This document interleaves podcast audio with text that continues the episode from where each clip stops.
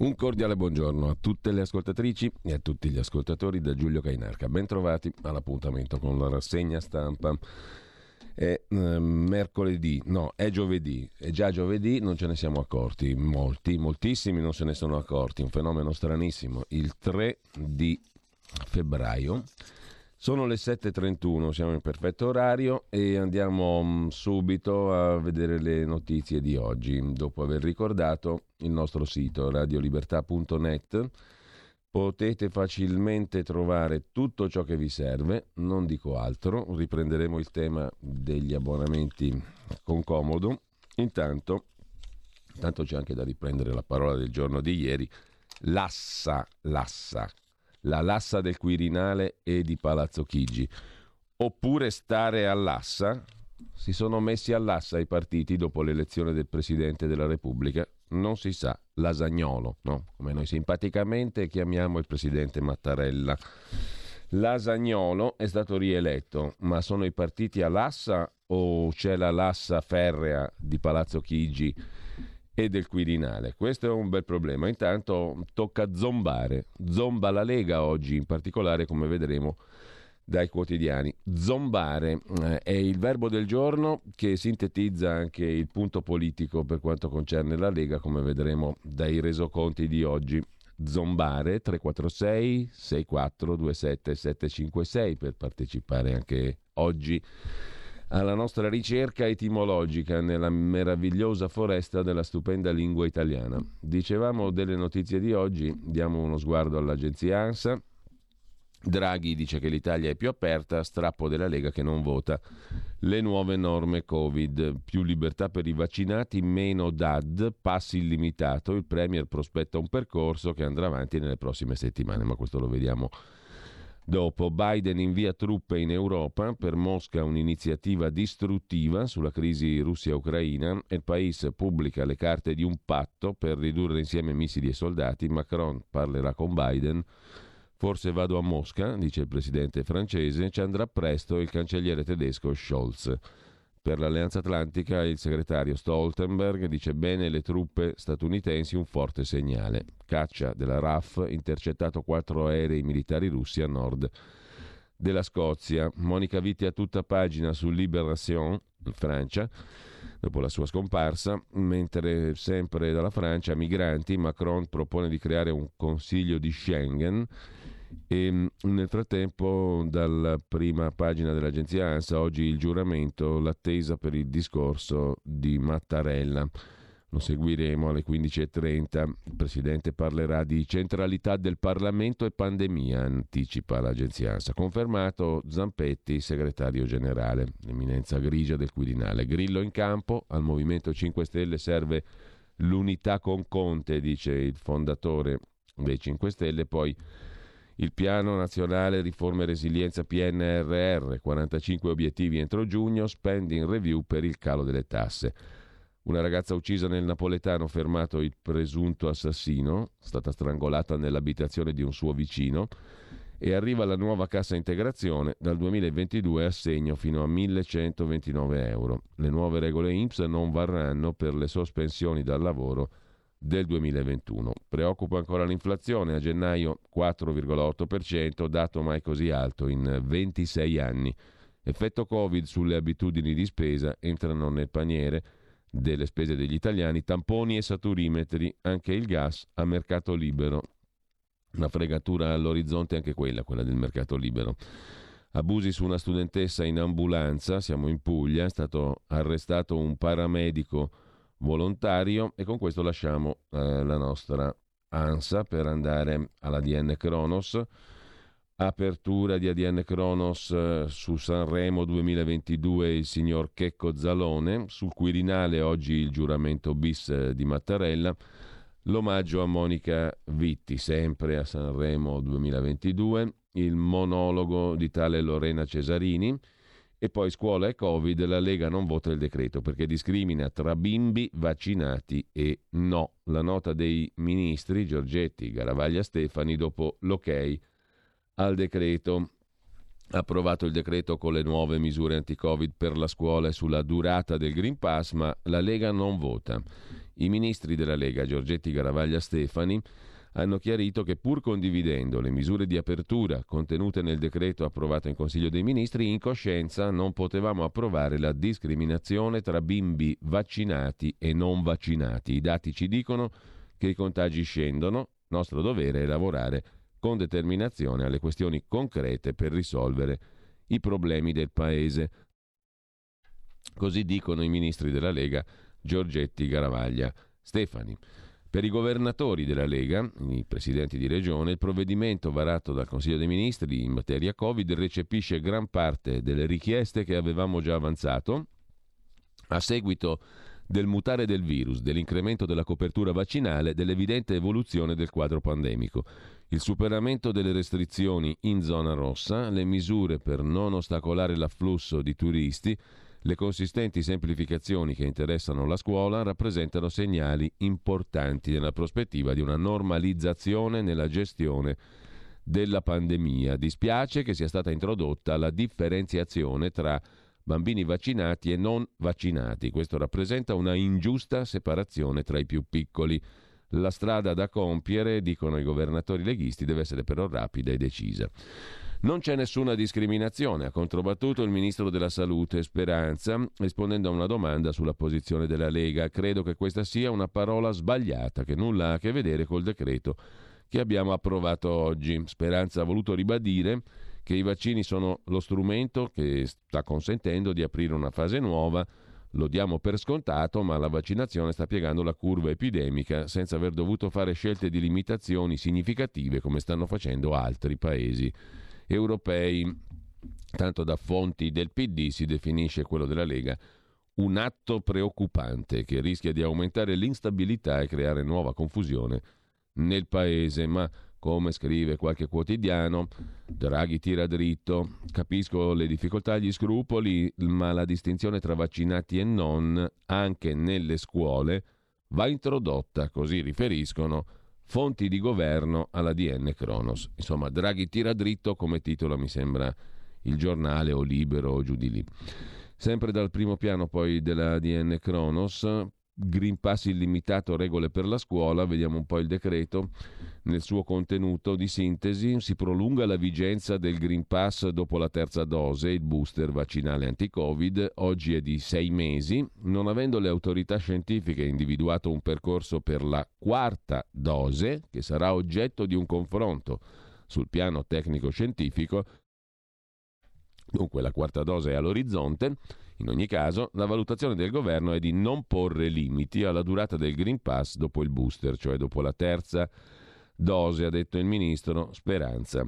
È una prima norma rilevante e incide sulla vita di tante persone. Siamo a circa 34 milioni di italiani che hanno fatto la terza dose. Non c'è nessuna discriminazione per quanto riguarda le scuole e poi ha ribadito ancora Speranza che i vaccini sono lo strumento fondamentale. Nel nostro sistema a colorazione già le zone gialle e arancioni prevedevano che le misure potessero esentare i vaccinati. Con il provvedimento appena approvato discipliniamo la stessa modalità per la zona rossa, quindi qualora una regione dovesse finire in zona rossa, le limitazioni ad essa connesse non riguarderanno la popolazione vaccinata. Sulla scuola, i vaccinati non andranno più in DAD, è un messaggio molto forte e chiaro. Riteniamo che sia giusto che chi si è vaccinato possa evitare la didattica a distanza. Questo è quello che ha precisato il ministro della Salute, Speranza. Adesso andiamo a vedere le prime pagine dei quotidiani di oggi, partendo come di consueto dal Corriere della Sera. L'apertura è proprio su questi temi qui, ovvero su Draghi che dice che l'Italia sarà più aperta, le restrizioni per i vaccinati scompaiono anche in zona rossa, più lezioni in presenza, Green Pass illimitato, si va verso il termine della stagione dei divieti, ieri il primo passo, cambiano le regole sulla quarantena, scrive il Corriere. Ma l'altro tema in taglio alto, lo strappo della Lega in Consiglio dei Ministri, gli esponenti del Carroccio che fanno parte del governo Giorgetti Garavaglia Stefani non hanno partecipato al voto sulle nuove misure per l'emergenza pandemia. Il loro leader Matteo Salvini ha incontrato il ministro dell'economia Daniele Franco sul caro bollette. Salvini è andato a porre il tema del caro bollette direttamente dal ministro dell'economia. È il giorno del giuramento di Mattarella per la seconda volta a Montecitorio. I 1009 grandi elettori saranno ammessi in aula, dovranno sottoporsi a tampone. E ancora nel quinto giorno dall'elezione di Mattarella a Presidente della Repubblica, alla vigilia del giuramento e del suo discorso di insediamento, il primo strappo della Lega nella tela dell'unità nazionale, quel no che indebolisce la difficile unità nazionale, scrive Roberto Gressi, prima pagina del Corriere della Sera. Così come Aldo Cazzulla, autore dell'articolo di fondo, non è difficile immaginare lo spirito della giornata di oggi. Il giuramento del Presidente della Repubblica avviene in un'atmosfera sempre seria, solenne, a maggior ragione se a giurare una personalità della statura di Sergio Mattarella. A Montecitorio ci saranno grisaglie da cerimonia, scampato pericolo, catarsi collettiva, allegria di naufragi, avrebbe scritto Ungaretti, lupi di mare ce ne sono parecchi. Sabato hanno tirato un sospiro di sollievo, la rielezione di Mattarella, elemento di stabilità, di equilibrio, ma anche frutto di altre motivazioni non tutte nobili. Non è solo l'indennità da riscuotere fino all'ultimo, le pensioni da maturare. I peones hanno alzato un fuoco contro i tecnici, confermando di essere prigionieri di un'idea un po' invecchiata della politica. Hanno nostalgie senza futuro questi peones, questi parlamentari screditati. Mentre sempre dalla prima pagina del Corriere della Sera, naturalmente l'addio a Monica Vitti, l'attrice aveva 90 anni, la malattia e il ritiro. Le tante vite di una stella. Poi ascolteremo un suo brano ricordato in un bel pezzo di Maria Rosa Mancuso in prima pagina sul foglio, una Vitti cantante, molto divertente anche per la verità il brano. Mentre prossimo passo, sciogliere il comitato tecnico scientifico, dice uno dei componenti del medesimo comitato tecnico scientifico che aiuta il governo sulla Covid, ovvero il professor Ciciliano. FFP2 in regalo col il Corriere domani due belle mascherine nuove nuove e a chiudere a prima pagina il caffè di Don Massimo Gramellini, il grillo delle vanità è il titolo del caffè di oggi, pietà. Il grillo mistico no, c'è più trasgressione in quel cantante stonato che si è battezzato da solo sul palco di Sanremo e ho detto tutto. Grillo che posta una sua foto travestito da Gesù in un film di 40 anni fa diretto dal nonno di Calenda, Luigi Comencini. Grillo che cita Gandhi e senza fare nomi come nei messaggi criptici di certi vecchi capataz democristiani invita il figliolo non più prodigo Di Maio a rinunciare a vanità ed egoismo per lasciare spazio a una sola voce, quella afona di Conte. Tutto questo detto da un uomo che sulla vanità arroventata e sull'egoismo vittimista ha costruito due carriere, prima il comico del velado io e poi il politico del Vaffa, e che adesso, per salvare quel che resta dei 5 Stelle, un po' di giustizialismo e nulla più, si erge a Santone, a Mamma Santissima, col tono di chi si finge autoironico per prendersi meglio sul serio. Superfluo ricordargli che Gandhi attirò proseliti predicando la non violenza anziché la rabbia e che non era immerso come lui nel materialismo consumista. Un particolare che rende l'elevato molto più simile al Cavaliere che al Mahatma. Il grillo delle vanità ha una biografia che fa a cazzotti con le sue prediche. Forse il concittadino De André, conclude Gramellini, immaginava già questa sua foto da illuminato male quando cantava che la gente si sente come Gesù nel Tempio e dà buoni consigli se non può più dare cattivo esempio. Questo per la foto del Grillo in versione Gesù Cristo, mm, tratta da un vecchio film dello stesso Beppe Grillo. Con ciò lasciamo la prima pagina del Corriere, ma andiamo subito a dare un'occhiata alle pagine. Sono ben due gli articoli del legologo Marco Cremonesi sul Corriere di oggi. Salvini che avvisa il governo, lo strappo della Lega che non vota il decreto, la scelta dei ministri, l'attivismo del segretario leghista che vede il ministro Franco per il tema delle bollette energia, luce e gas. Sul nucleare intanto va in scena il nuovo duello. Con Conte, in tassonomia la Commissione europea si divide, tre i pareri contrari, voto con riserva per Gentiloni, gas e nucleare inclusi nell'elenco delle fonti energetiche utili per la transizione ecologica. A stabilirlo la Commissione europea mm, che eh, ha approvato l'atto delegato che include le fonti fossili e l'atomo nella tassonomia verde, cioè la classificazione europea degli investimenti considerati utili al passaggio entro il 2050 verso un modello neutrale in termini di emissioni che alterano il clima. Il provvedimento è stato votato dal collegio della Commissione registrando il parere contrario di un vicepresidente e di due commissari. A votare contro l'atto delegato il vicepresidente e alto rappresentante europeo per gli affari esteri Borrell, Spagna, la commissaria agli affari regionali Ferreira e il commissario al bilancio Han. L'ITER prevede nei prossimi giorni che la Commissione trasmetta l'atto al Parlamento e al Consiglio dell'Unione Europea. A ribadire la contrarietà il governo tedesco. Sul versante italiano il voto registra la riserva espressa dal commissario Gentiloni. Il governo italiano puntava a inserire nell'atto una soglia di emissioni di CO2 per gli impianti che producono gas pari al triplo rispetto a quella approvata sul fronte interno. Salvini osserva più gas per pagare bollette meno care e avvio della ricerca sul nucleare pulito e sicuro. Bene l'Europa. Al contrario, Conte attacca. Contrasteremo questa soluzione in tutte le sedi. Il dibattito sembra un po' teorico a dire il vero, ma comunque. L'altro tema eh, sulla questione dei ministri, Draghi non possiamo fermarci, dice il Presidente del Consiglio, incontro tra Giorgetti e Di Maio, il Presidente Draghi ha chiamato il responsabile dello sviluppo economico, il timore che il capo leghista d'ora in avanti starà con un piede dentro e uno fuori, il Premier sente di avere il mandato pieno e la fiducia del Quirinale per la stabilità del Paese, cioè sostanzialmente il Draghi come da miglior tradizione tira dritto. Per quanto riguarda i passi graduali verso la libertà, le misure varate dal governo, Green Pass non c'è più scadenza dopo le tre dosi o se si è guariti, validità indefinita del Green Pass per chi si è vaccinato con tre dosi, certificazione senza scadenza anche per chi si è sottoposto a due dosi e ha già avuto il Covid, per, inve- per chi invece ha completato il ciclo di due dosi ma non ha fatto il booster, cioè la terza, e non ha avuto il Covid, il Green Pass dura sei mesi. Per chi è guarito oltre il quattordicesimo giorno dalla prima dose, ha validità sei mesi a decorrere dall'avvenuta guarigione. Per chi ha fatto il booster è valido senza necessità di ulteriori dosi di richiamo.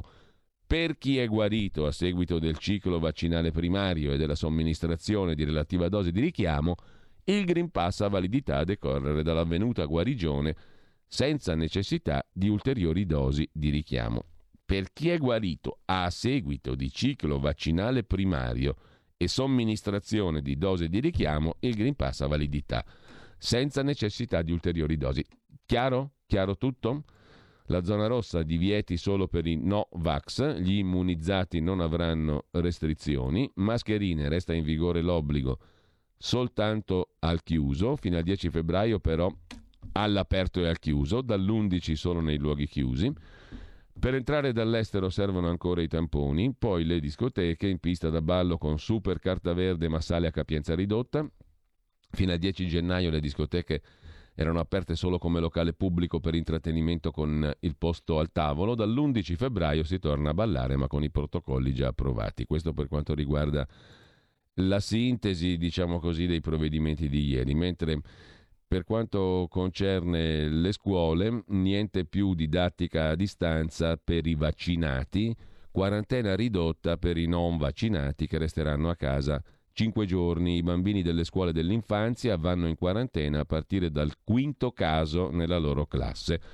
Sono le principali misure contenute nel decreto approvato ieri che entrerà in vigore presumibilmente entro lunedì. Servono, ha detto Draghi, per permettere a un numero sempre maggiore di bambini e ragazzi di andare in classe. I vaccinati staranno a casa soltanto se si ammaleranno di Covid. Dalle elementari alle superiori, in caso di contagi in classe, per tutti gli studenti che abbiano concluso il ciclo vaccinale, guariti o esenti da vaccinazione, si attiverà l'autosorveglianza. Niente più DAD per i vaccinati qui sta la discriminazione di cui parla la Lega. Lasciamo però adesso il Corriere della Sera, andiamo velocemente, velocissimamente a vedere le altre prime pagine. Beh, però intanto, visto che è piaciuta molto, ne sentiamo una, un pezzo. Ieri abbiamo scoperto un magnifico autore, abbiamo scoperto Makar Ekmalian autore della seconda metà dell'Ottocento, armeno, mm, che ha scritto per pianoforte cose bellissime. Qui abbiamo dimenticato, era il quarto brano di ieri che non abbiamo sentito, abbiamo dimenticato appunto il suo notturno per pianoforte. Sentite che meraviglia, ci rifacciamo un po' orecchie, anima, spirito, corpo, mente e via dicendo e poi torniamo alle, alle prime pagine di stamani.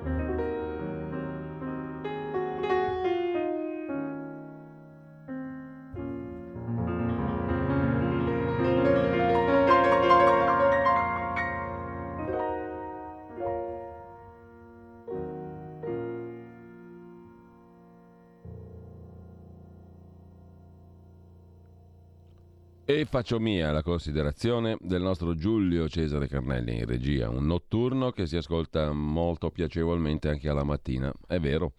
Makar Ekmalian, compositore armeno, nasceva a Vagar Shapat, Yerevan, il 3 febbraio 1856. Abbiamo ascoltato qui un notturno per pianoforte. Se lo cercate trovate anche 10 Armenian folk songs, cioè 10 canzoni armene folk popolari e sono bellissime composizioni per pianoforte. Poi ascolteremo invece una roba acida, terrificante, che comunque viene mh, con il 3 febbraio, ma del 1967. Jimi Hendrix, Purple Haze, una nebbiolina purpurea, orripilante, terribile, acida, distruggente, distonica, terribile che mm, ci faceva già capire che il 1967 era un anno che preludeva a schifezze inenarrabili. Comunque, mm, a questa orribile, orrificante, terribile epoca contemporanea, che bello, che pessimismo, che schifo, che schifo presagiva, faceva presagire la musica elettrica di Jimi Hendrix. Comunque, eh, balle a parte, andiamo a vedere le prime pagine di, degli altri quotidiani. Repubblica, Draghi riapre l'Italia, ma Salvini lo sfida, e te pareva. I ministri leghisti non votano le nuove misure sulla scuola, Giorgetti si defila. Niente restrizioni ai vaccinati in zona rossa, super Green Pass senza scadenza. Per il momento, perché poi arriva la quarta dose. Bollette e cibo, il caro prezzi gonfia l'inflazione. Addio a Monica Vitti, la stella più luminosa del cinema, e poi il nostro lasagnolo in primo piano, il capo dello Stato, il Paese vuole l'elezione diretta. L'elezione del Presidente della Repubblica è stata seguita con grande interesse dai cittadini, scrive il sociologo Ilvo Diamanti, anche prima di conoscere l'esito. L'esito è che la Lassa si è rafforzata a Palazzo Chigi Quirinale, la Lassa, ma la Lega zomba, voce del verbo zombare. Avete trovato i significati di tutte queste bellissime parole. Il lasagnolo, l'abbiamo scoperto l'altro giorno, è il mattarello, cioè il maschile del Presidente della Repubblica e deriva da lasagna, giustamente. Per tirare la lasagna serve il mattarello. Il lasagnolo è lo strumento, è il maschile del Presidente della Repubblica, giusto appunto. La lassa, che cos'è? È la diarchia sostanzialmente fra Palazzo Chigi e il Quirinale. Ma cos'è la lassa? Per fortuna che c'è chi zomba e non è un brutto vocabolo, non è un vocabolo che allude a pratiche sessuali, tutt'altro, mentre Mattarella è il riscatto della politica, secondo Michele Serra, che un tempo scriveva i testi a Beppe Grillo, adesso loda il lasagnolo, a più non posso. Chiude il vorace Corrado Augias, quel circolo senza donne, il circolo aniene di Roma che nega il presente. Sono nati, vissuti, cresciuti e pasciuti e ingrassati a Roma, hanno scoperto solo adesso che il circolo aniene che tutti conoscono non ammette le donne. Complimenti al vorace Corrado Augias e a tutti coloro che hanno scoperto questa straordinaria notizia oggi nel 2022. La stampa di Torino mette in primo piano, vediamo subito con grande curiosità, andiamo a sfogliare anche la stampa, Draghi che dice ora apriamo l'Italia, ma e te pareva pure qua, c'è lo strappo di Salvini, quel cattivone. Covid, i ministri leghisti non votano, discriminati i bimbi non vaccinati, dicono i ministri leghisti. Non è una discriminazione assolutamente dividere fra bambini vaccinati e non vaccinati, è una opportuna selezione. Non aggiungiamo termini che sarebbero pericolosi. Selezione. Ok in CDM, il Green Pass, non in Consiglio dei Ministri, il Green Pass non scadrà dopo la terza dose. Per ora, studenti immunizzati, niente DAD. Studenti non immunizzati, DAD, a casa. Non hai fatto il vaccino, piccolo mio, a casa. Democrazia appesa a tre presidenti, scrive Montesquieu lo pseudonimo del commentator politico della prima pagina della stampa, oggi Mattarella, il lasagnolo, giura come difendersi da una deriva asintomatica della democrazia. L'Italia ha tre super presidenti. Pagina 29 e scopriamo qual è il terzo, perché della Lassa, fin lì ci arriviamo, alla Lassa, Palazzo Chigi Quirinale, ci arriviamo. Alla questione dei tre presidenti facciamo un po' più fatica, forse qualcuno si riferisce, il Montesquieu in questione forse si riferisce a Giuliano Amato, andiamo a scoprirlo a pagina 29, anche se è una curiosità piuttosto, piuttosto sterile, a dir la verità. Eh, dunque, chi sono i tre presidenti? Penso, vediamo un po', alla fine mh, mm, eh, Quirinale, Palazzo Chigi, Corte Costituzionale, esatto. Giuliano Amato è il terzo presidente. Per fortuna che ci sono questi tre giovanotti a tenerci su di giri. Mentre sempre dalla stampa di Torino, in prima pagina, l'inflazione colpisce i deboli. Veronica De Romanis, Augusta consorte di un altro Augusto banchiere, già con, con nel CDA della Banca Centrale Europea, Bini Smaghi, ci scrive mm, un bel pezzo sull'inflazione. L'inflazione colpisce i deboli, non si sbaglia mai a fare osservazioni così, cose, com, così come a dire che il razzismo è una roba brutta, non si sbaglia mai.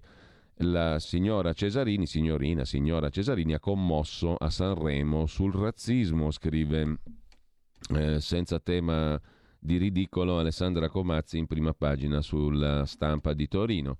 Commuovere forse non è proprio il verbo giusto, perché abbiamo visto parte della performance, mi pare di capire, ma, ma insomma commuoversi non costa niente, è facile, dai. Poi tutto sommato, sfondando porte aperte, si va avanti tranquilli. È più facile passare da una porta aperta sfondata che da porte più difficili. Comunque eh, tutti contenti per Sanremo, va benissimo, va alla grande, c'è stato anche il, il Zalone, cosa vuoi di più? Biden risponde alla sfida di Putin, 3.000 soldati americani verso l'est Europa. E poi Polvere di Stella è il bel titolo di prima pagina con una stupenda foto della stupenda Monica Vitti, se ne va a 90 anni, una delle icone del cinema italiano. Con ciò lasciamo anche la stampa. E adesso mh, mm, eh, andiamo al foglio solo perché mm, voglio farvi ascoltare al volo, uh, en passant, il pezzo richiamato da Maria Rosa Mancuso che celebra uh, con la consueta perizia e con uh, un articolo come sempre interessante Monica Vitti in prima pagina su Il Foglio. Una comica vera che sfatò molti luoghi comuni, uno su tutti che una bionda sexy non può far ridere. Io non capisco la gente che non ci piacciono i crauti.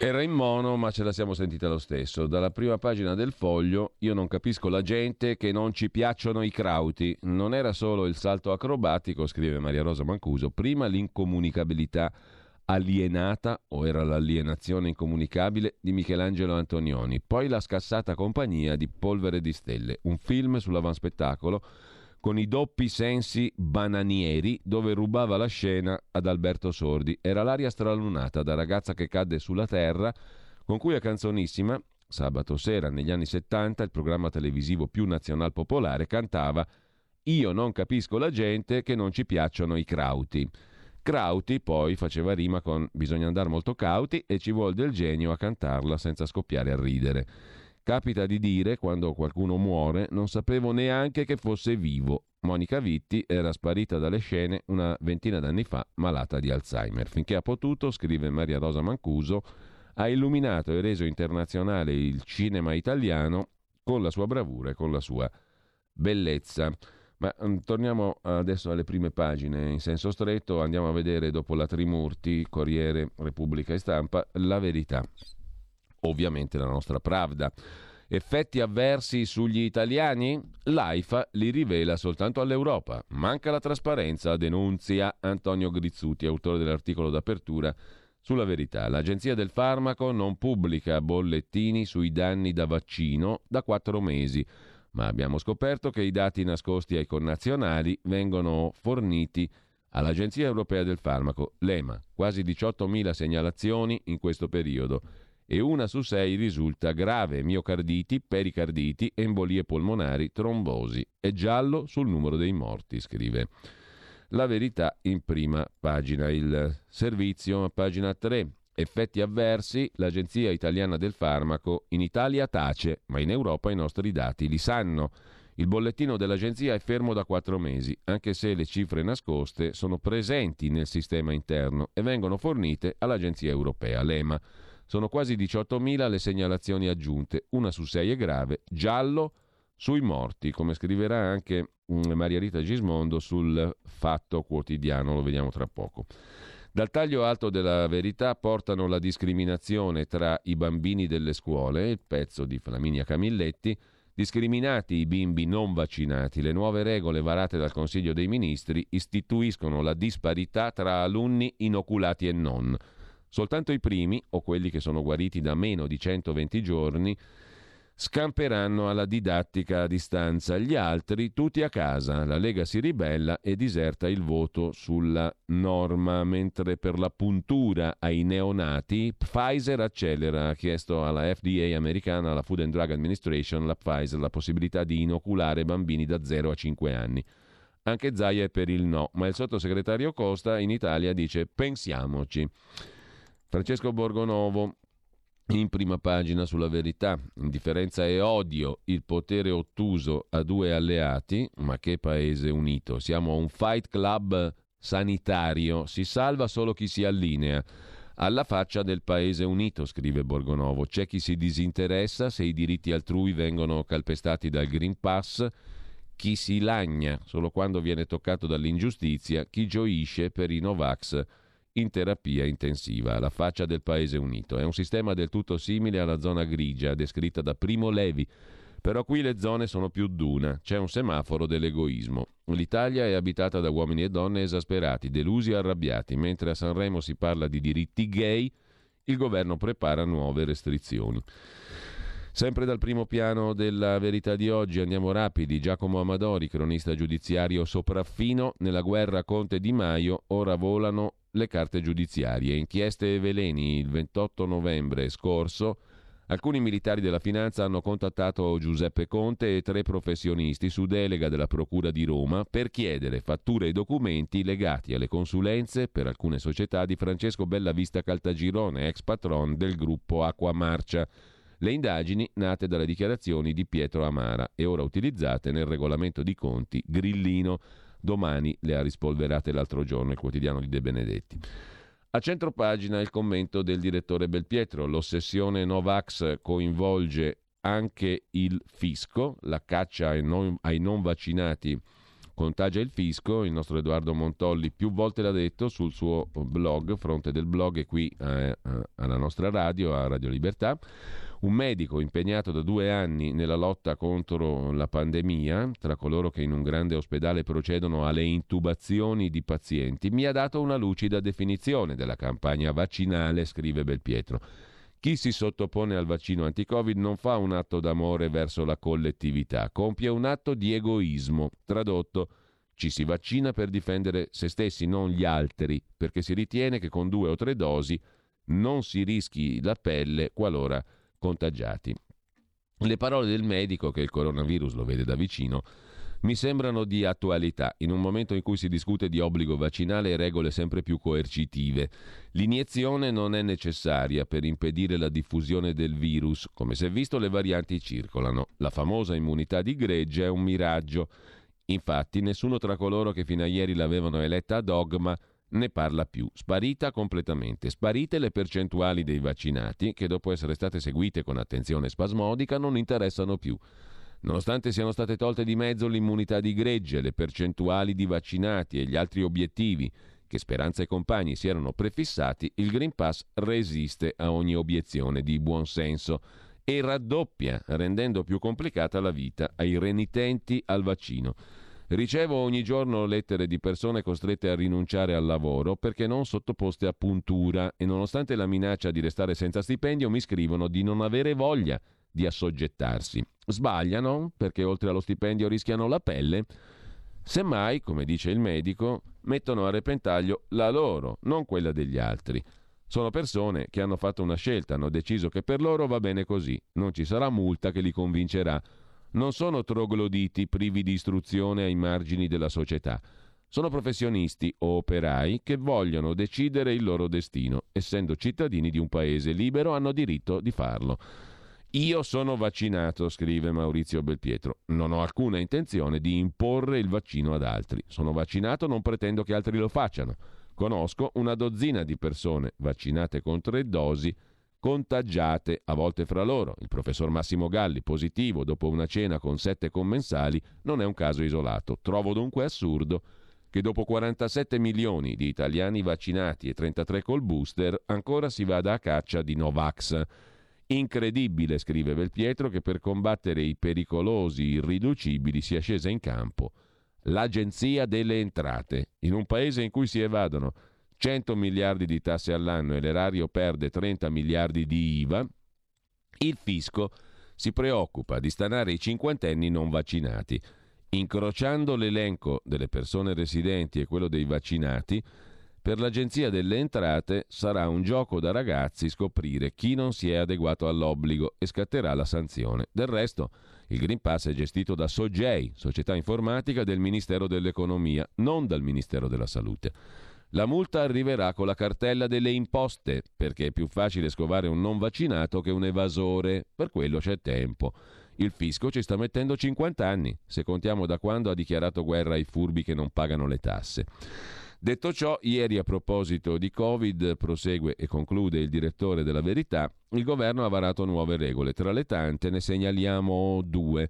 Una di buon senso, l'altra di nessun senso. La prima risponde alla denuncia del nostro giornale, che ieri si occupava di 10 milioni di fantasmi, italiani guariti dal coronavirus, trattati come persone senza vaccino e prive di diritti. A Palazzo Chigi qualcuno si è reso conto della stupidaggine di costringere al vaccino persone che hanno già un'immunità naturale data dalla malattia e ha deciso di correggere le norme volute da Speranza concedendo il Green Pass. L'altro provvedimento del governo riguarda gli stranieri, ai quali sarà consentito ciò che non è permesso agli italiani. Con tampone igienico, turisti o lavoratori in ingresso in Italia potranno accedere ai servizi negati ai comuni cittadini, anche se si sono sottoposti al test anti-Covid. Una palese violazione della Costituzione, per cui tutti sono uguali davanti alla legge.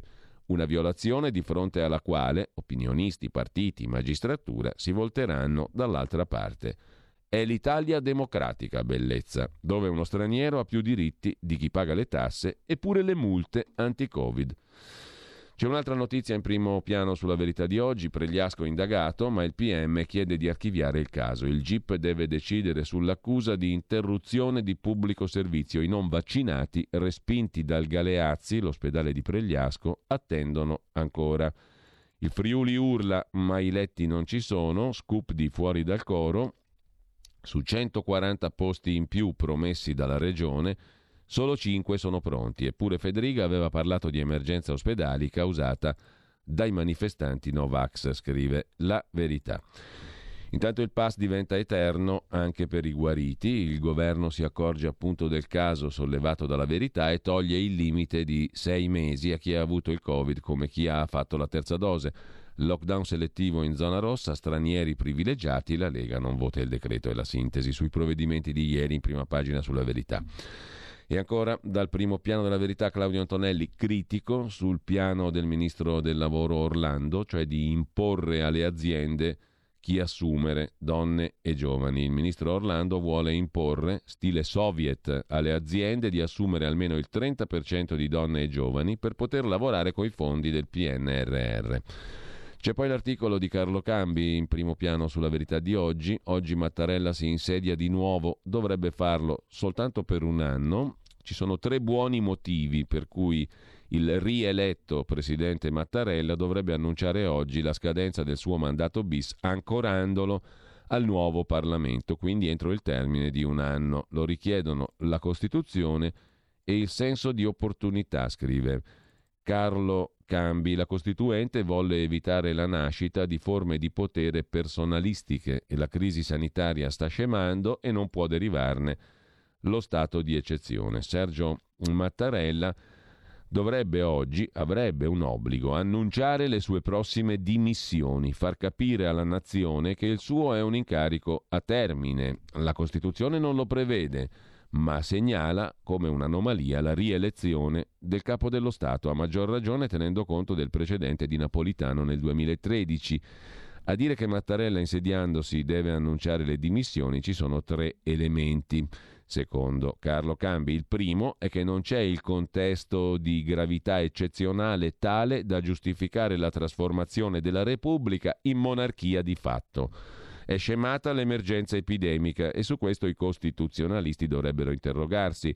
Il nostro ordinamento non prevede condizioni emergenziali se non lo stato di guerra, scrive Carlo Cambi. Secondo motivo per cui Mattarella dovrebbe già annunciare le dimissioni, peraltro Fonti di palazzo ci hanno più volte confermato fuori dall'ufficialità dei giornali che Mattarella aveva posto questa precisa condizione. Vi mm, chiedo semplicemente di, re, mm, di ridarmi il mandato senza alcuna condizione, cioè il settennato deve essere pieno e a sua disposizione, non per un anno fino alla fine della legislatura, tutt'altro neanche modello napolitano. Mattarella voleva il mandato pieno, capito il lasagnolo?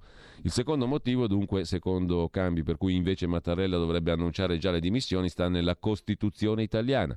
In sede di commissione ristretta fu approvato un emendamento che prevedeva la non rieleggibilità.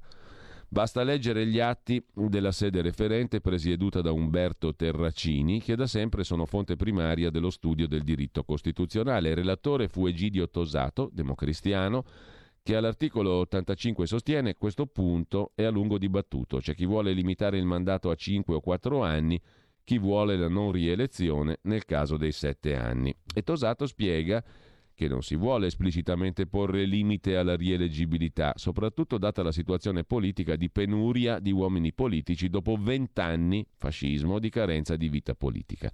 In verità, commenta Cambi, c'era una preoccupazione della democrazia cristiana di non riuscire a mantenere la guida della neonata Repubblica.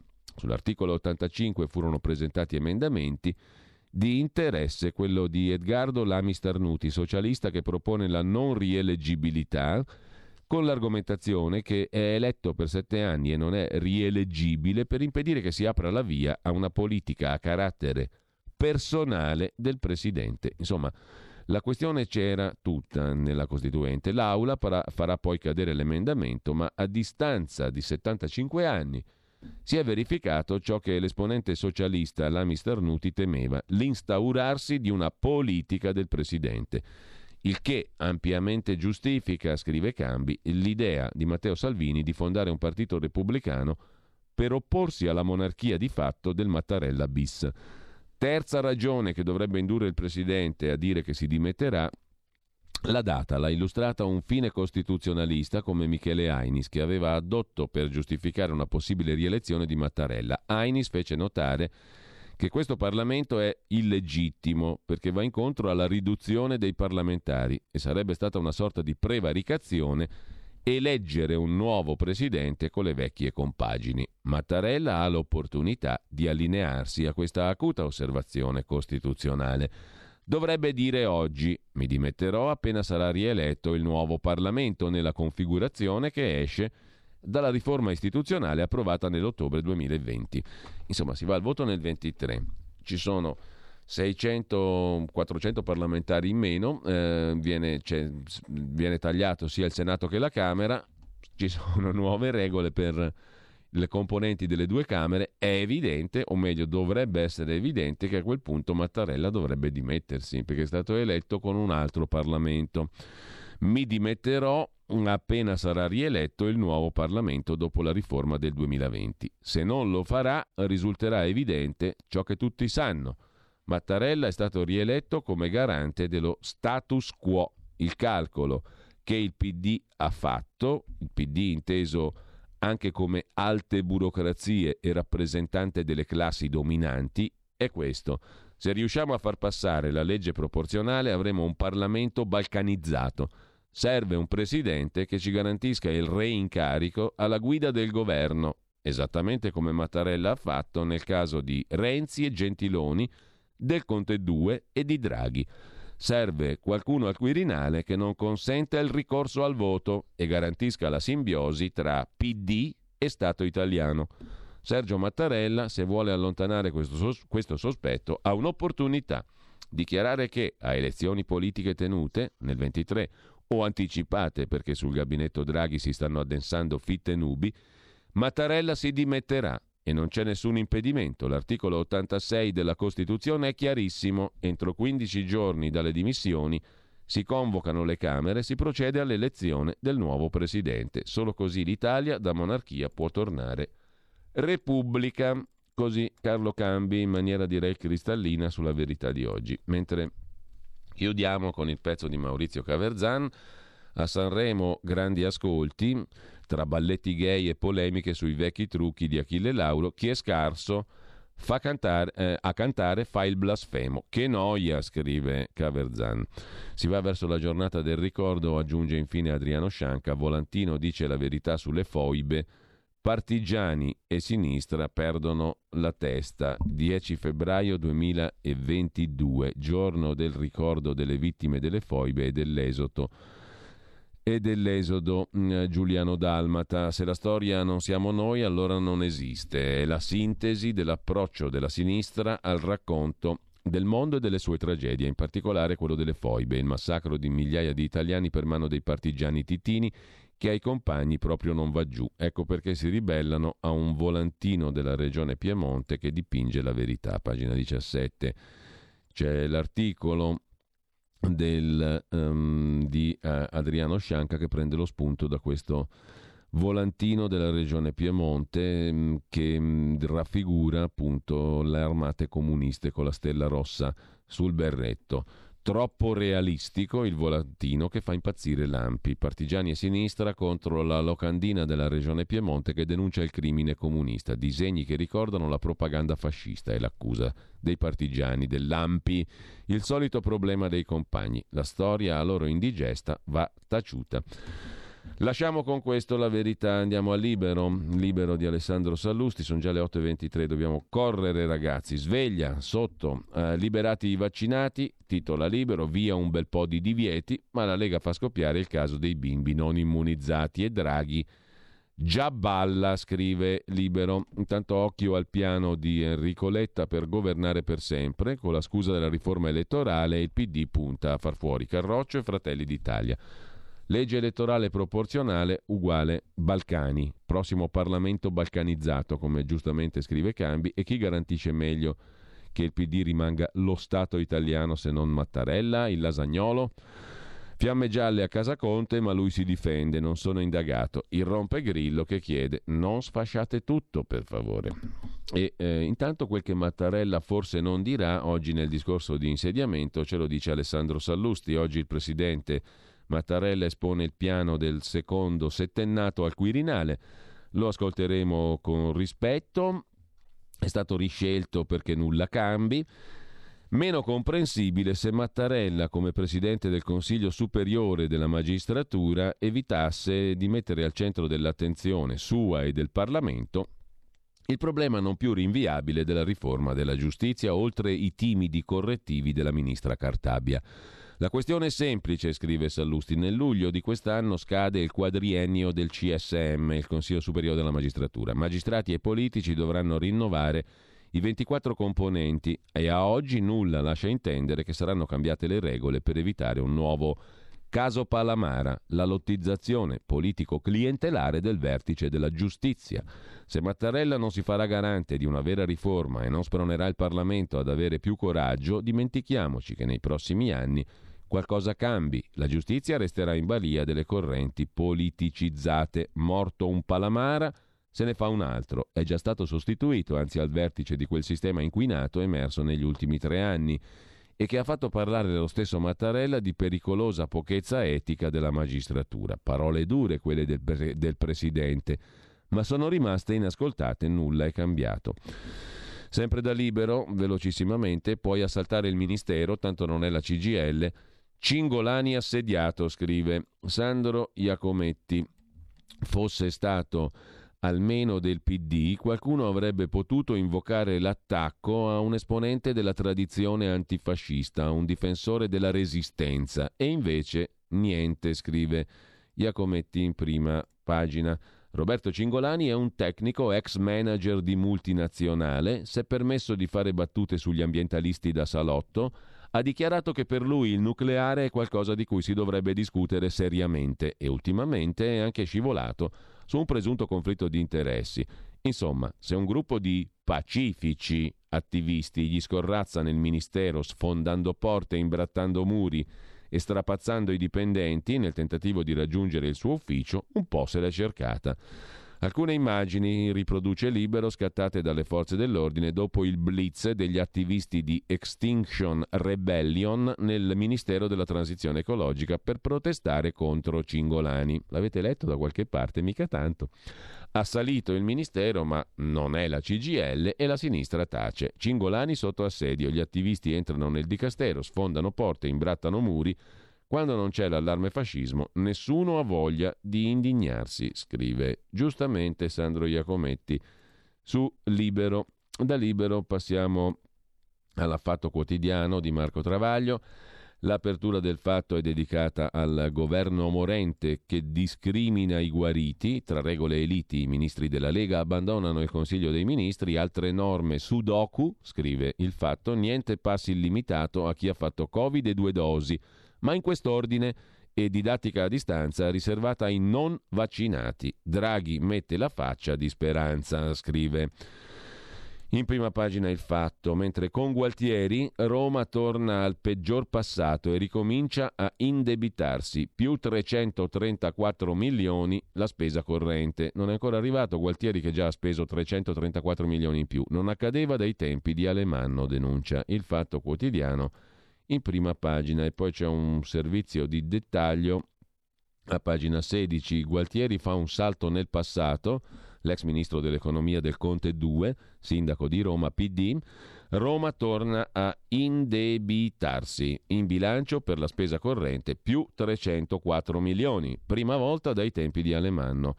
Tanto si può spendere e espandere, no? Tutti che menano eh, il torrone sul fatto che non ci sono i fondi, non ci sono le risorse, la cinghia qua e là, a Roma si spende e si spande, che è una bella vita.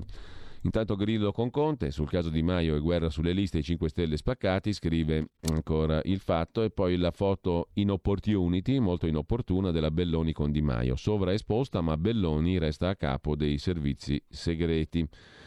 I ragazzi picchiati, la Morgese vuole dialogo e usa l'alibi degli infiltrati, sicuramente li hanno picchiati alcuni infiltrati, non la polizia. E infine Unione Europea e Gentiloni, nucleare e gas ora sono green, sono verdi. Marco Travaglio eh, è autore dell'articolo oggi semplicemente intitolato Grazie Mario. Ho la sensazione che lo leggeremo dopo la pausa perché sono già le 8.29. Per capire il dopo Quirinale bisogna assolutamente conoscere due personaggi. Uno è Parisina, non ci resta che piangere, che ringrazia Mario, lo scioperato personaggio di Massimo Troisi, per tutto ciò che pensa, dice e fa Saverio Benigni, il quale all'ennesimo grazie Mario sbotta, ma chissà perché a me non mi nomina mai. L'altro è Stanislao Molinsky, il diabolico trasformista, nemico di Nick Carter, capace di travestirsi da qualunque cosa, fanciulla, cassaforte, cavallo, dirigibile, Babbo Natale, mummia egizia, senza farsi riconoscere. Ve lo ricordate, maledetto Carter e Stanislao Molinsky? Ebbene sì, maledetto Carter, hai vinto anche stavolta. Piuttosto ragazzi, arrestate questo armadio! L'armadio? Arrestarlo? E perché mai, capo? Perché questo non è un armadio, bensì Stanislao Molinsky in uno dei suoi diabolici travestimenti. Ebbene sì, maledetto Carter, hai vinto anche stavolta. Questa non è una vera spia, e nemmeno una donna. Ti ha riconosciuto! Tu sei Stanislao Molinsky, genio del trasformismo e mio implacabile nemico. Ebbene sì, maledetto Carter. Hai vinto anche stavolta. Stai ascoltando Radio Libertà. La tua voce libera, senza filtri né censura. La tua radio.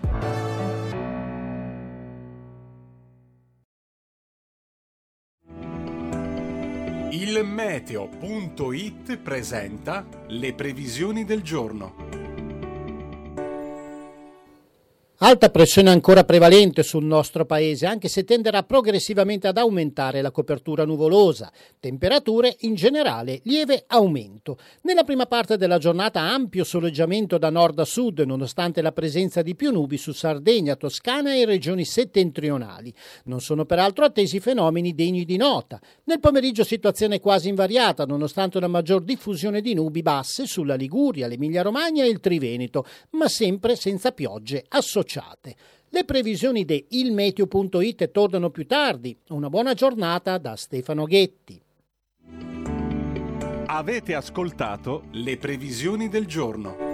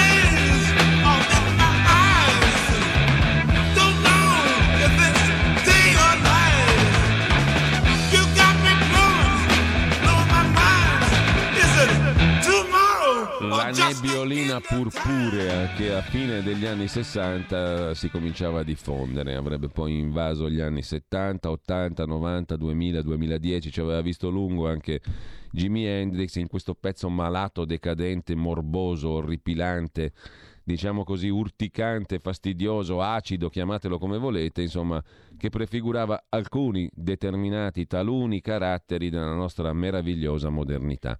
Intanto a proposito di meraviglie, Radio Libertà è una meraviglia. Eh, abbonatevi naturalmente, fate il vostro gesto, che vi piace o non vi piace. In questi giorni c'è gente che ha scritto ma dopo l'elezione del Presidente della Repubblica la Lega ha votato così, io tiro via l'abbonamento, io mi sono girati i coglioni, sono eh, questa radio che cazzo vuole fare, mm, scusate i termini, eh, i termini della lingua francese antica, la Languedoc, scusate i termini appunto provenzali, però insomma più o meno i ragionamenti sono quelli lì.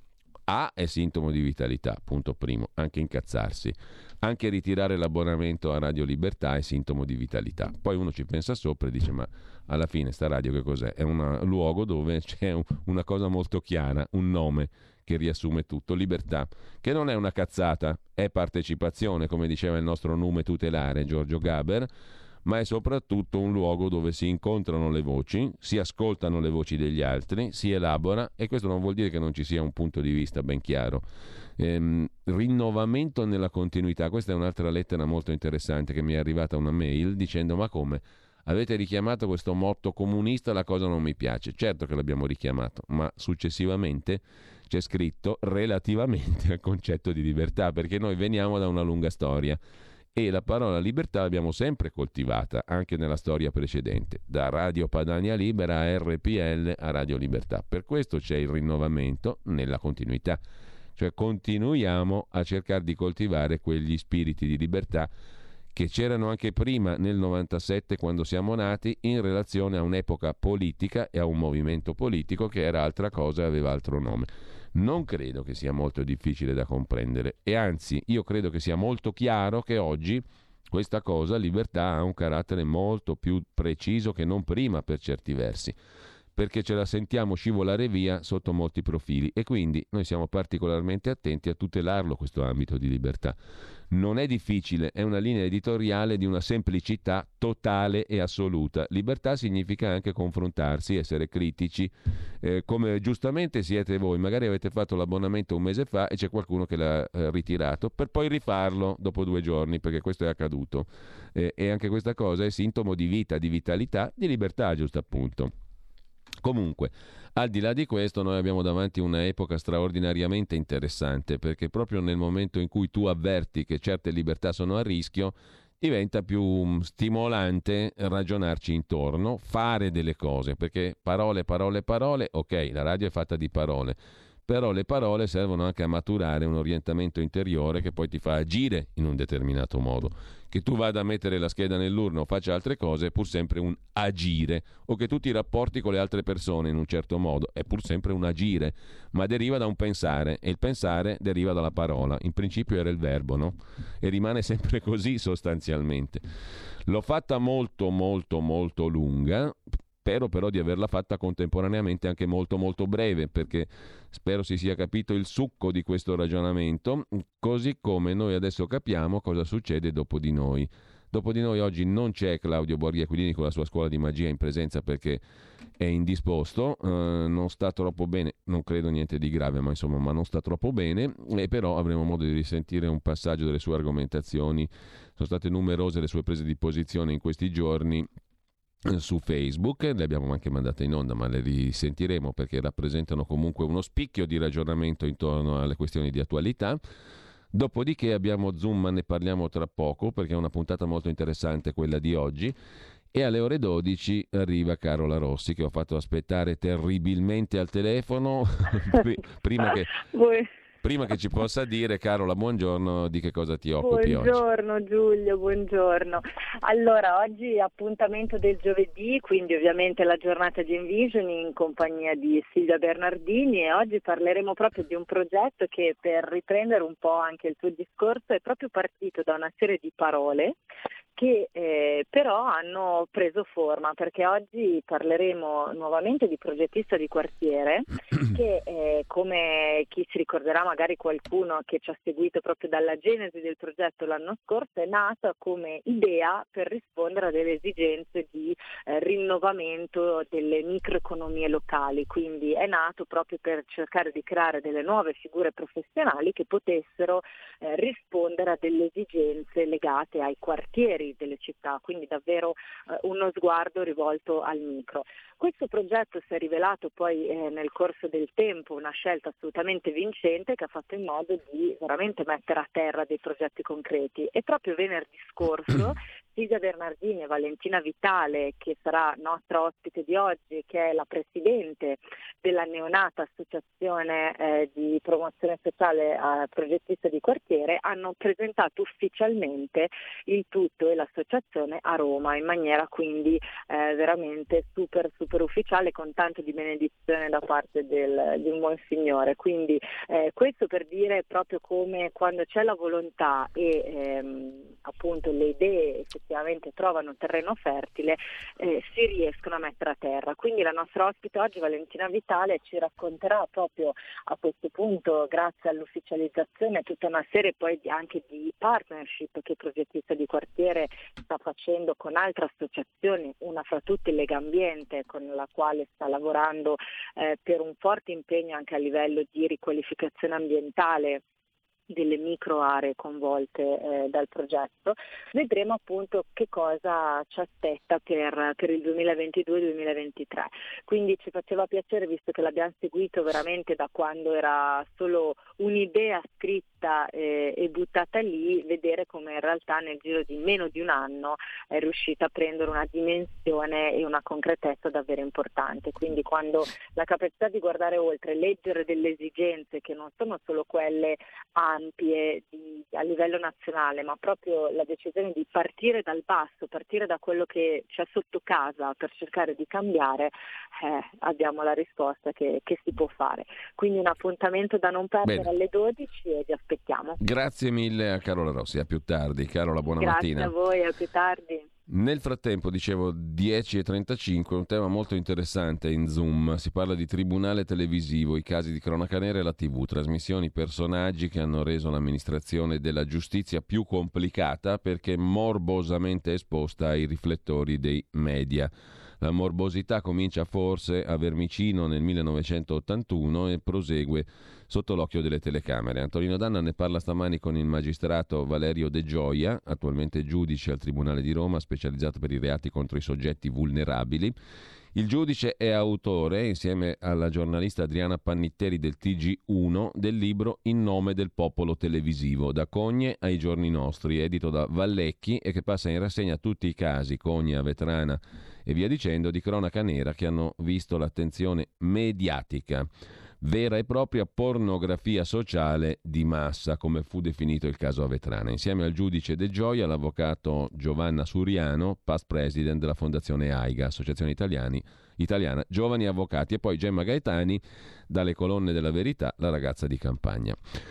E ehm, con questo abbiamo dato uno sguardo alla mattinata, poi alle ore 13 riproporremo la nostra conversazione di ieri, lo speciale Gli Scorretti, mm, dalle 15 Pierluigi Pellegrin con il punto politico che diventerà sempre più tagliato sulle questioni di cultura, società ed economia, con molte interviste, sarà questo il focus della nuova stagione del punto politico.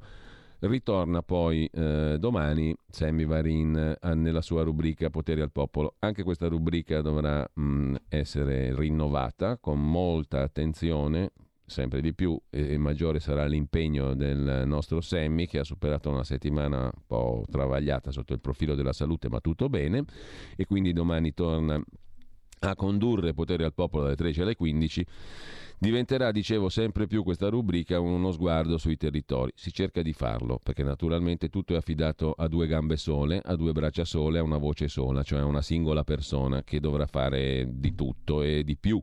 Però insomma la sfida è interessante, farci conoscere pezzi di Italia, di territori in giro per l'Italia attraverso i rappresentanti locali delle istituzioni, a partire dalle istituzioni comunali per salire via via.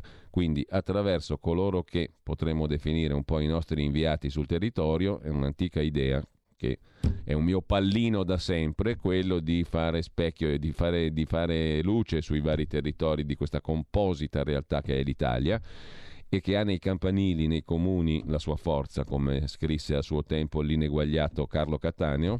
Il federalismo delle autonomie era il suo credo ed è verissimo perché l'Italia è un paese ricchissimo di straordinaria individualità a livello amministrativo, a livello territoriale, cioè è l'Italia dei comuni e non è simbolo di divisione, è simbolo di ricchezza. Il federalismo comunale, municipale di Carlo Cattaneo andrebbe ampiamente riscoperto e poi può essere benissimo organizzato in livelli superiori in ottica sempre federal liberale, anche qui ritorna l'idea di libertà perché federalismo e libertà sono due sinonimi da un punto di vista politico sostanzialmente. E forse a qualcosa è servito appunto il lungo apprendistato di questa nostra radio negli anni 90. Comunque al di là di questo, dicevo, sempre più potere al popolo diventerà uno specchio dei territori, è un compito enorme, è un compito francamente non facile, però è emozionante, sfidante, è interessantissimo poter applicare il periscopio e far girare questo periscopio in giro per tutta l'Italia per scoprire o cercare di farlo le diverse realtà territoriali. Sempre di più si andrà in questa direzione, quindi avremo una caratterizzazione sempre più forte della parte pomeridiana del nostro palinsesto. Dalle 13 alle 15 si va in giro per l'Italia a cercare notizie, cose, personaggi, iniziative, consigli comunali e via dicendo. Eh, dalle 15 alle 17 si riflette sul tipo di società che abbiamo, che abbiamo intorno a noi attraverso la terza pagina che ottimamente fa già Pierluigi Pellegrin e attraverso sempre di più le voci degli studiosi che non servono per fare accademia, servono per capire cosa ci ruota intorno, dal punto di vista sociale e dal punto di vista economico. Questo in sintesi eh, e speriamo di essere all'altezza della situazione, mm, ma comunque ci affidiamo anche ai colleghi naturalmente. Siamo un gruppetto veramente ridotto, per cui ragazzi sotto con gli abbonamenti, perché più sotto di così, se sta male uno, come avete già sperimentato più volte e anche questa settimana, se qualcuno ha problemi si scopre tutto. Se il soggetto che vi sta parlando adesso si ammala, è un bel problema coprire le ore relative se si ammala Semivarin o ha bisogno di fare un'operazione, è un bel problema coprire le due ore. Non è un problema perché abbiamo tanto materiale, abbiamo tante idee, però si pone il problema, è grosso perché siamo veramente ridotti all'osso. Hm? E mm, questo non serve per giustificare niente, serve per dire soltanto che cresceremo sicuramente, però questa è la situazione attuale. Siamo abituati a essere molto magri e sappiamo correre, come diceva una volta Umberto Bossi. Allora, eh, abbiamo adesso la possibilità di tornare al grazie Mario. Stanislao Molinsky, perché viene citato? Perché simpaticamente era il campione del trasformismo e mio mortale nemico, diceva eh, Nick Carter, del criminale Stanislao Molinsky, che assomiglia a Draghi, scrive Marco Travaglio. Eh, ora dite la verità, anche voi pensavate a Draghi e a, e a Mattarella, cioè a Lasagnolo e mh, mm, all'altra parte della Lassa, ma avete scoperto che cos'è la Lassa mh, e mh, mm, che cosa vuol dire zombare? Non è una parolaccia e eh, non ha un significato trivial sessuale, tutt'altro. È quello che ha cercato un po' di fare ieri la Lega in Consiglio dei Ministri, ha zombato, ha zombato un po'. Eh, dunque torniamo a Travaglio in attesa di scoprire se scoprite cosa significa la lassa, cosa significa zombare. Luciana da Udine, dacci una mano per favore. Detto questo, mh, mm, eh, dite la verità, scrive Marco Travaglio, prima pagina sul fatto di oggi. Anche voi pensavate che al colle fosse rimasto Mattarella anziché il favoritissimo, anzi certissimo Draghi. Ci siamo cascati anche noi con la stampa estera che dà il Premier trombato, umiliato, indebolito. Poi però abbiamo letto quella italiana che ci capisce. Draghi sblocca lo stallo al posto dei partiti. È tornato Draghi. Detta scadenze. La ricreazione è finita. È di nuovo il momento di Draghi. Carezze e compiti a casa non accetterà altri strappi. Draghi volta pagina. Governo più forte. Draghi spinge i ministri e ringrazia Mattarella. Pressing di Draghi. Riparte come un orologio svizzero. Un ministro sottovoce lo paragona a Re Artù. Draghi incalza i ministri, spinge sulle riforme, accelera le riforme. Il paese è salvo, il governo anche e Draghi, recuperando una funzione terza, può tornare a fare Draghi. L'Italia locomotiva d'Europa, Draghi più forte riparte da qui. Draghi guadagna terreno. Così la direzione offrirà uno scudo a Draghi. Il draghicidio è fallito, ora la svolta. Il draghicidio non c'è stato. Questi alcuni dei titoli. Messaggero, foglio, stampa, Repubblica, bla bla bla. Dunque, commenta Travaglio, il Mattarella bis è un'illusione ottica. Non solo ha vinto Draghi, ma è pure più bello e più superbo che Pria. Se no, la povera Belloni non si sarebbe mai fatta quella foto in opportunity con Di Maio per giurare eterna fedeltà ai draghiani dopo la squalificante candidatura per mano dei reprobi Conte, Salvini e Meloni. O se l'avesse fatta non sarebbe più il capo del DIS dei servizi segreti. E il CDM, Consiglio dei Ministri, se ci fosse ancora Super Mario a spingere, svoltare, accelerare, pressare, incalzare, non sarebbe finito nell'ultima tragica farsa di ieri. Del resto il renziano Davide Serra ci aveva avvertiti. Senza Draghi al colle altro che caro bollette, ci spengono direttamente la luce, disse Serra.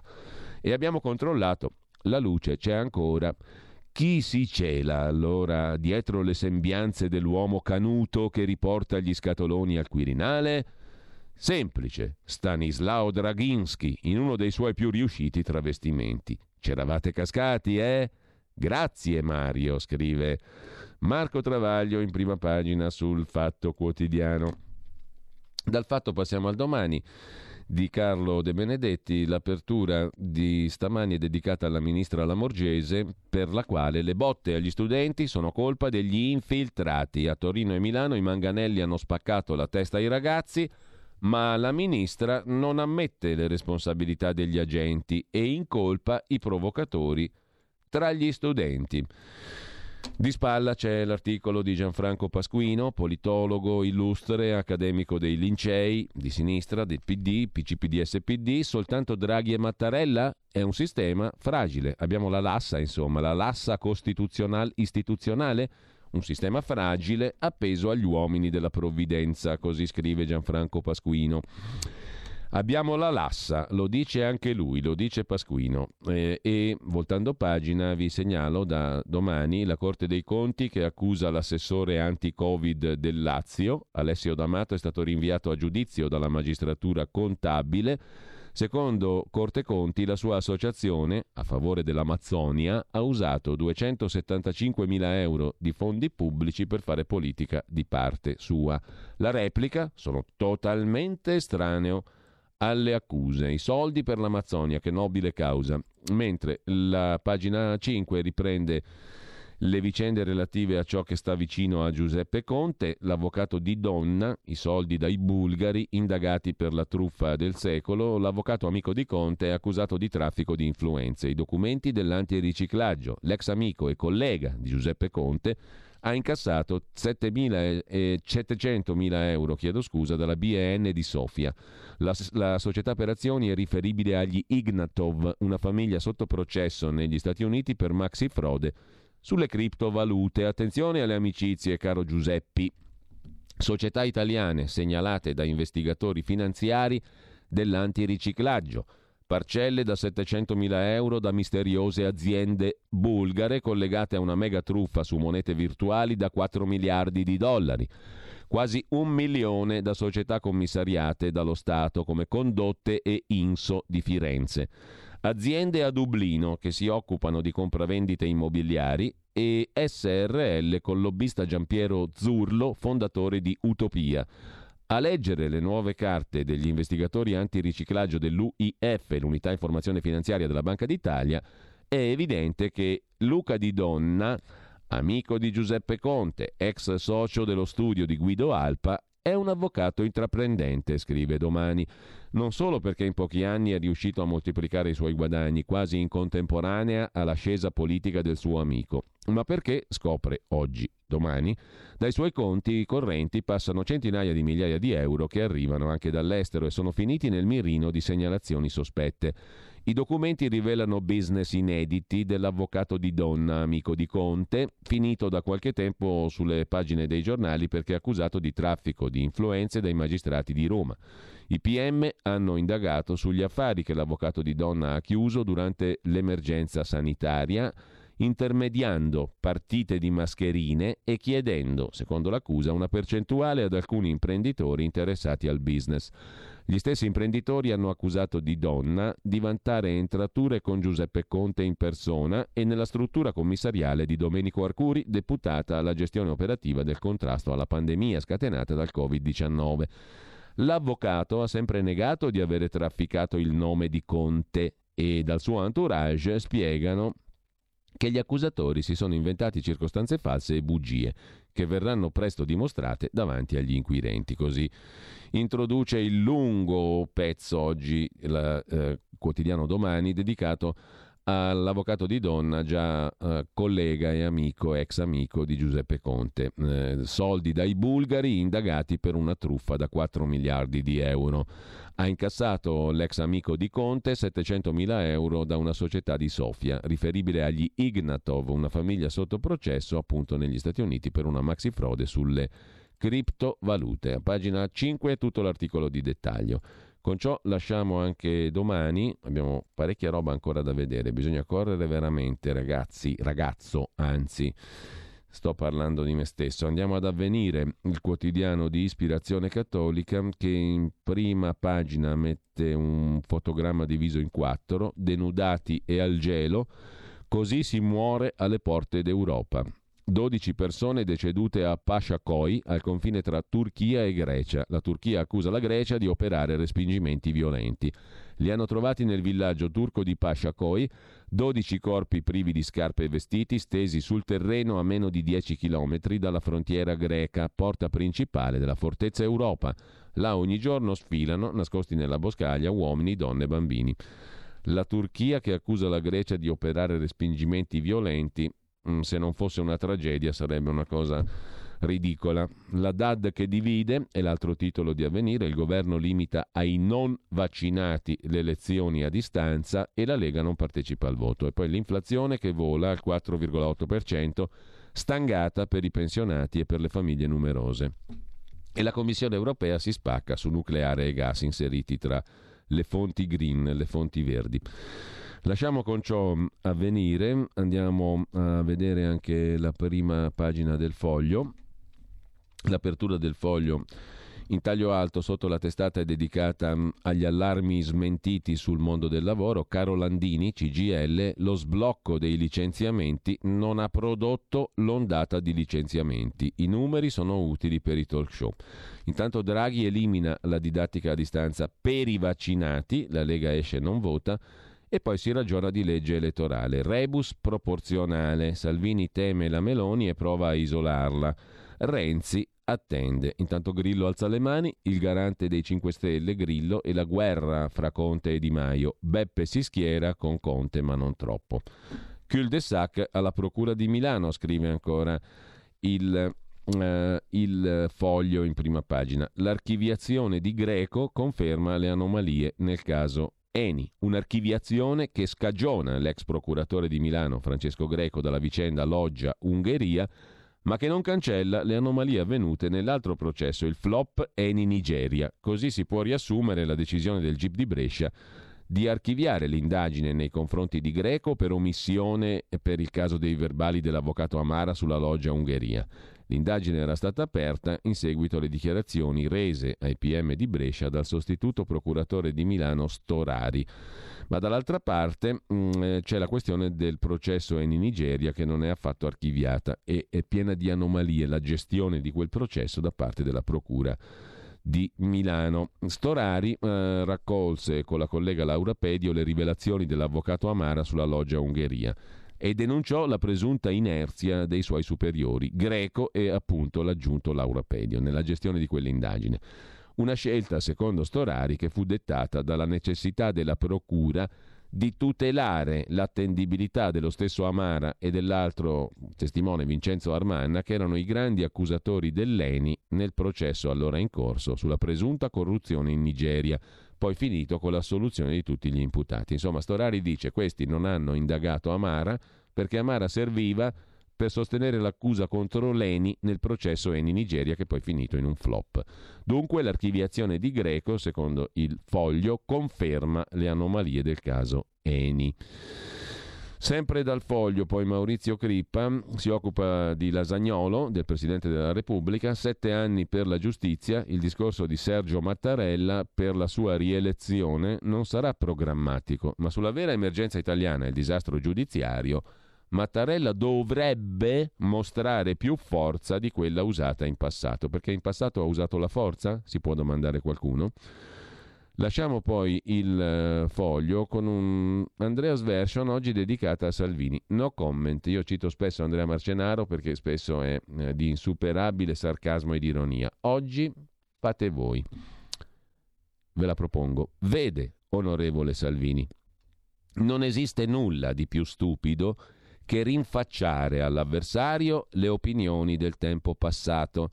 Si può essere stati di sinistra, passare a destra o viceversa, da meridionali sentirsi valdostani o viceversa, viversi ganzi laddove stupidi nei tempi successivi. Chi sbandiera la coerenza come valore supremo potrebbe rivelarsi perfino il più scemo del mazzo. E ok, vede però, onorevole Salvini, dichiarare che col tricolore italiano ci si pulisce il culo, però mi ricordo io che era stato Bossi, o sbaglio, più che Salvini, comunque poco importa. Dichiarare che col, tribu- col tricolore italiano ci si pulisce il culo, salvo esibirlo poco dopo, mica tanto poco dopo, ma transeato anche questo, da mascherina anti-Covid, suona male. Non perché non si possa o non si debba, induce commenti incolti, semi-barbari però, tipo Ecco perché Salvini ci si puliva il culo, perché il culo è la sua faccia. Orrendo, vero? Se lei invece, tanto più dopo le ultime prove politiche, avesse fronteggiato la pandemia indossando sulla testa un berrettino di gomma rosa, sottile sottile, e giù giù lungo il collo. Ecco il Salvini che si protegge nel modo giusto, si sarebbe commentato. Su chi si salvi il culo, no, ma su chi si salvaguardi l'apparato riproduttivo c'è poco da ridire, commenta, anzi conclude Andrea Marcenaro. Insomma, un modo per dare della testa di cazzo a Salvini, no? Bello, simpatico, divertente, stavolta veramente appropriato anche Andrea Marcenaro. Intanto lasciamo il foglio e andiamo a dare un'occhiata adesso velocemente, velocissimamente alla prima pagina de Il Giornale, ma ci andiamo dopo, dopo il brano musicale che ascoltiamo. Oggi tocca, um, entriamo pienamente nella giornata di oggi, dopo Jimi Hendrix che cosa vi propone questa radio strana, strana, molto strana, discutibile e schifosa mh, mm, e paradossale? Eh, vi propone questa roba qua. Dopo Jimi Hendrix ci sta questo.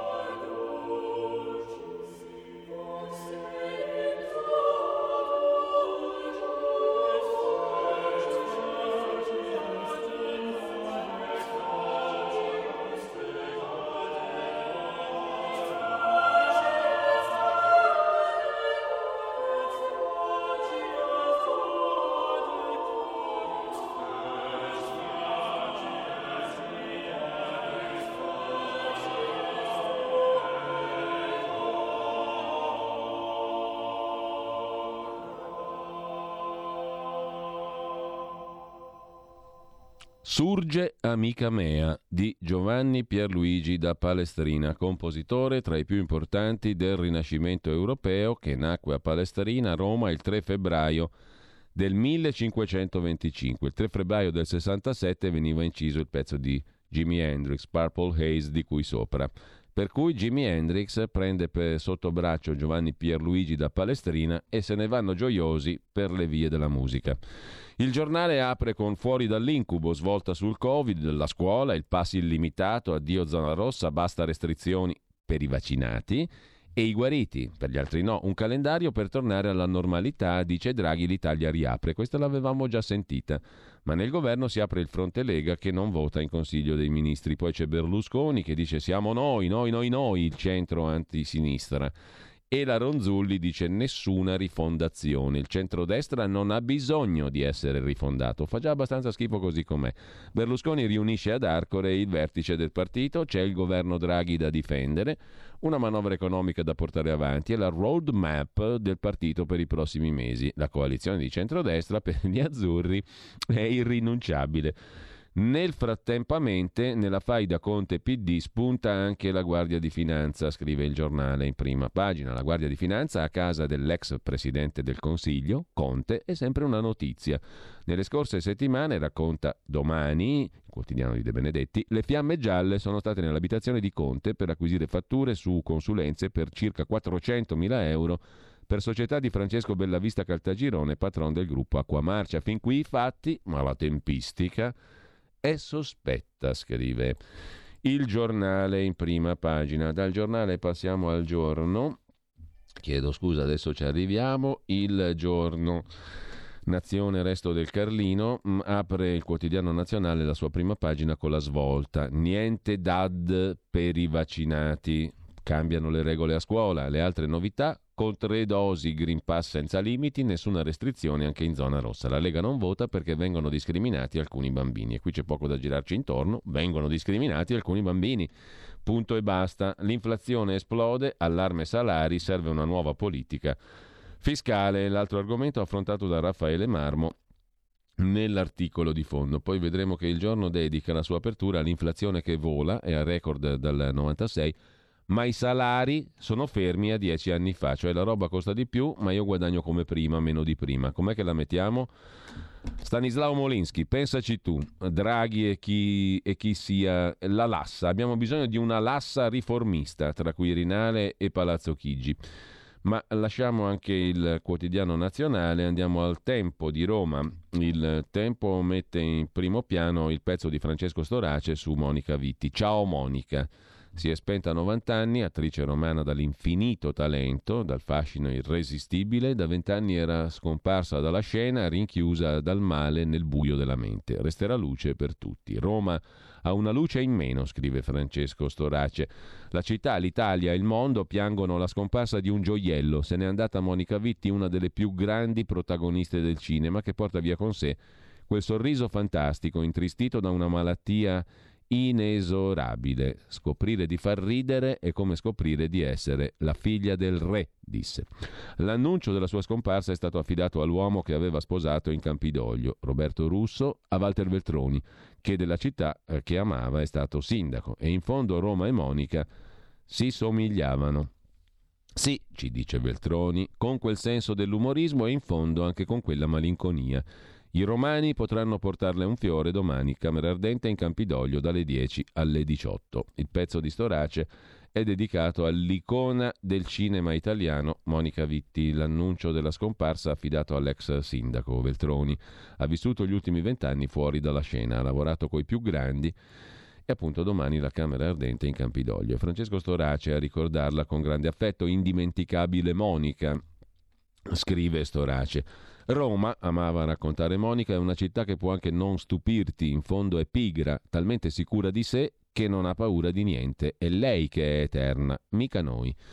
E pensare che otto anni della sua giovinezza li visse a Messina. Sta picciridda gli avi sempre friddo, diceva di lei la maestra delle scuole elementari, per quanti abiti portava addosso. Oltre i 90 anni non ce l'ha fatta e quanti ne hanno seguito la carriera colgono con sorpresa perfino l'età. È stata un simbolo vero. A Roma pochi come lei, Alberto Sordi, Anna Magnani, Ugo Tognazzi, Vittorio Gasman, Nino Manfredi, Marcello Mastroianni e Gigi Proietti, leggende che si ritrovano in paradiso. Il um, quotidiano romano Il Tempo dedica le prime cinque pagine all'attrice scomparsa Monica Vitti e poi il Green Pass illimitato, i vaccinati sempre a scuola, ma solo loro, e l'intervista al sottosegretario leghista Rossano Sasso, sottosegretario all'istruzione. Sbagliato fare distinzioni tra i bimbi, dobbiamo includere e non escludere. Tra 5 e 11 anni è immunizzato appena un terzo degli alunni.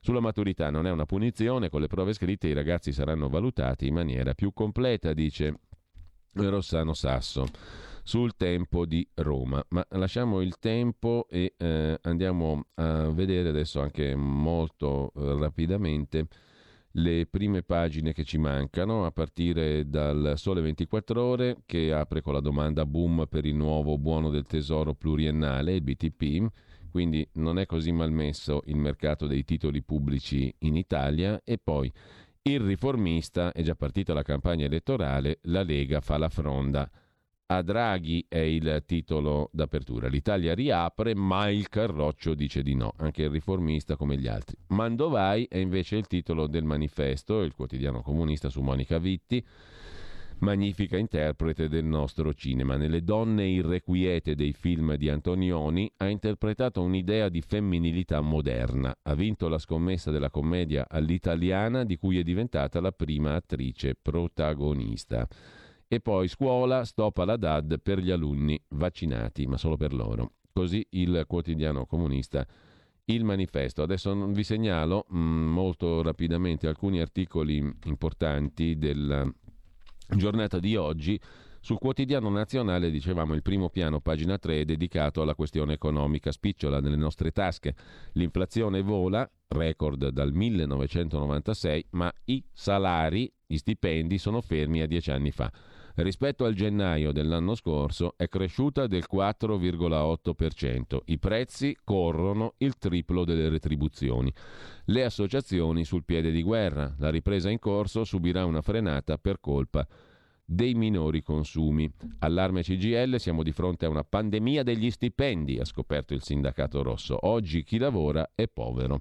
Soltanto per mangiare gli italiani si ritroveranno a spendere, inflazione, 285 euro in più a famiglia. Mm, eh, e prezzi alle stelle, stipendi al palo. L'inflazione vola, tasso di incremento più alto dal 96 più 4,8% a gennaio le famiglie diventano ancora più povere, anche quelle che hanno investito in titoli di Stato. L'energia fa da combustibile alla fiammata dell'inflazione, nonostante i tentativi di calmierare le tariffe e gli annunci di nuovi interventi per 5 miliardi.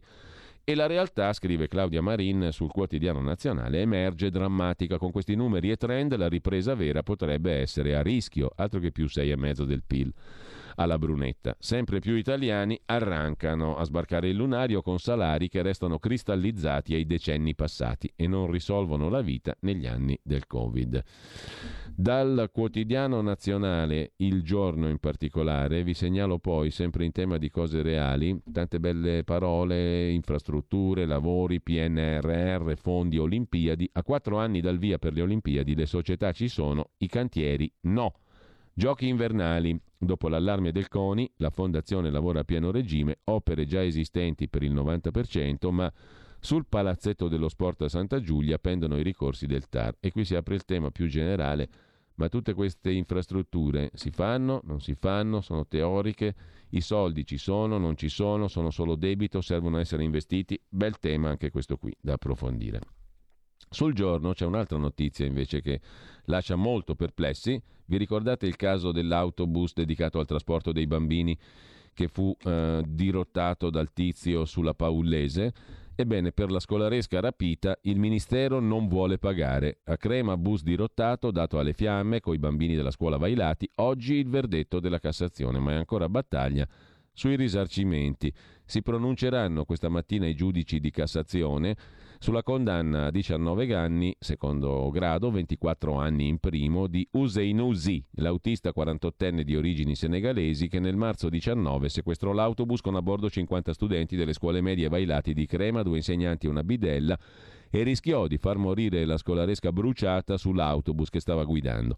I nodi su cui le parti chiedono la revisione sono diversi, a cominciare da chi si occuperà del risarcimento danni fisici, psicologici e morali delle piccole vittime. Per la difesa delle vittime non può essere escluso il Ministero dell'Istruzione che aveva in carico gli alunni. Il fatto è avvenuto mentre erano a scuola. Il 9 aprile la Corte d'Appello, diversamente dal primo grado, aveva revocato la responsabilità civile del Ministero della Pubblica Istruzione, confermati i risarcimenti alle parti civili, disposto il versamento di 25.000 euro per ognuno degli studenti presenti sull'autobus, 3.000 per ciascuno dei genitori che hanno chiesto i danni. Il, l'autista Usenusi era anche stato condannato a versare una provvisionale a uno dei professori, al secondo professore alla bidella. Autoguidovie, la società di cui l'uomo era dipendente, condannata al risarcimento di una provvisionale di 150.000 euro. L'avvocato Andronico, che difende le vittime, chiede alla Cassazione l'annullamento della sentenza di secondo grado perché esclude la responsabilità civile del Ministero dell'Istruzione. Insomma, il Ministero non vuole pagare per la scolaresca rapita, scrive Il Giorno. Dal giorno invece una notizia positiva, non tutti i ragazzini sono idioti e privi di coraggio. A 14 anni, molestata su un treno, un ragazzino interviene e la salva a Reggio Emilia. Quindicenne filma col cellulare l'aggressore, un profugo, aspirante profugo, e poi lo affronta e porta via la coetanea. Ci sono minorenni che salgono agli onori della cronaca per comportamenti orrendi. Ci sono quindicenni che al contrario si ritrovano dalla parte giusta. Salvata una ragazzina da un tentativo di violenza sessuale. La vicenda è accaduta in provincia di Reggio Emilia. L'uomo, l'aspirante profugo, il nuovo italiano, ha provato a bloccarla e baciarla. Incastrato dal filmato, è stato denunciato per violenza sessuale.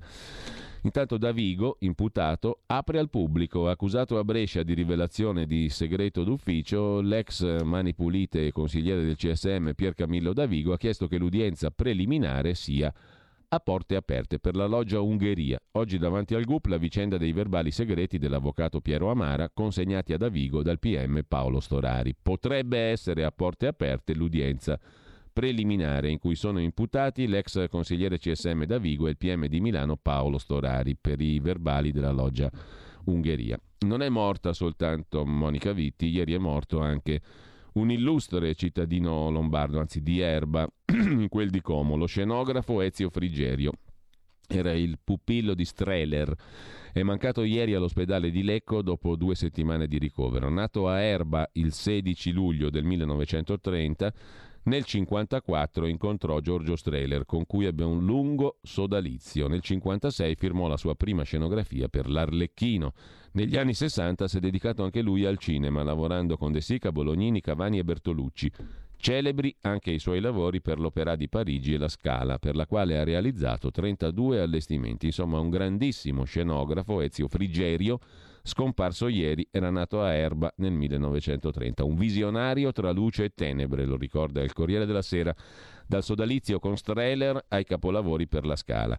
Il segno indelebile di Ezio Frigerio sullo spazio scenico. Un saluto anche a Frigerio, grande protagonista del teatro e del cinema e dell'opera italiana. Ciao Monica, polvere di stella è invece il titolo del bel pezzo di Fulvio Fulvi su Avvenire, a pagina 19, in ricordo di Monica Vitti. Difficile spiegare cos'è un'attrice, le parole possono non bastare. Proviamo allora a ricordare o a rivedere un film interpretato da Monica Vitti, la diva anti-diva del cinema italiano che da ieri non c'è più. Facciamo scorrere sullo schermo della memoria uno qualsiasi dei 55 film della sua trentennale carriera. Polvere di stella. Ma torniamo all'intervista al sottosegretario Sasso, il sottosegretario leghista all'istruzione, sulla questione della inaccettabile discriminazione tra studenti vaccinati e non. Così dice Sasso sul tempo di Roma. Il ministro Speranza si è preso una grande responsabilità nei confronti della scuola, luogo per eccellenza di inclusione. Come si fa a far pagare a bambini di 6 anni il fatto che per la loro fascia di età la vaccinazione sia partita da poche settimane? Negare un diritto a qualcuno non rafforza i diritti degli altri, è una grande mancanza di rispetto verso la scuola, ci va giù pesante. Rossano Sasso, il sottosegretario leghista all'istruzione, commentando la questione della rimodulazione delle regole sulle quarantene nelle scuole, partorita ieri dal governo, un provvedimento grave, dice Sasso. Le famiglie chiedevano una rimodulazione dei parametri alla luce dell'evoluzione della pandemia per alleggerire un carico già gravoso. Questa non è la via corretta. Nella fascia 5-11 anni è immunizzato appena un terzo degli alunni. Hanno fatto bene i ministri della Lega a disertare il voto. Così Rossano Sasso sul tempo, mentre c'è un affondo anche del leghista Rixi, senza di noi Giorgia Meloni non governerà mai, con Fratelli d'Italia il dialogo ci sarà sempre, loro ritengono di portarci via voti con qualche zampata ogni tanto è legittimo, ma devono stare attenti a non isolarsi. Dubito che riescano a trovare altri alleati oltre alla Lega. Se vogliono governare devono per forza farlo con noi. La Lega invece può rivolgersi anche altrove. Noi stiamo già governando senza di loro, dice il deputato commissario della Lega in Liguria. Edoardo Rixi.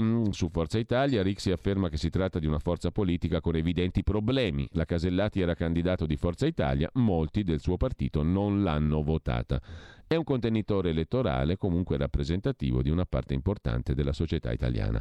Due pagine dedica il secolo XIX di Genova alla questione Ligure, il patto del Balilla per il centrodestra, ma Toti non è più il nostro leader, dice Edoardo Rixi.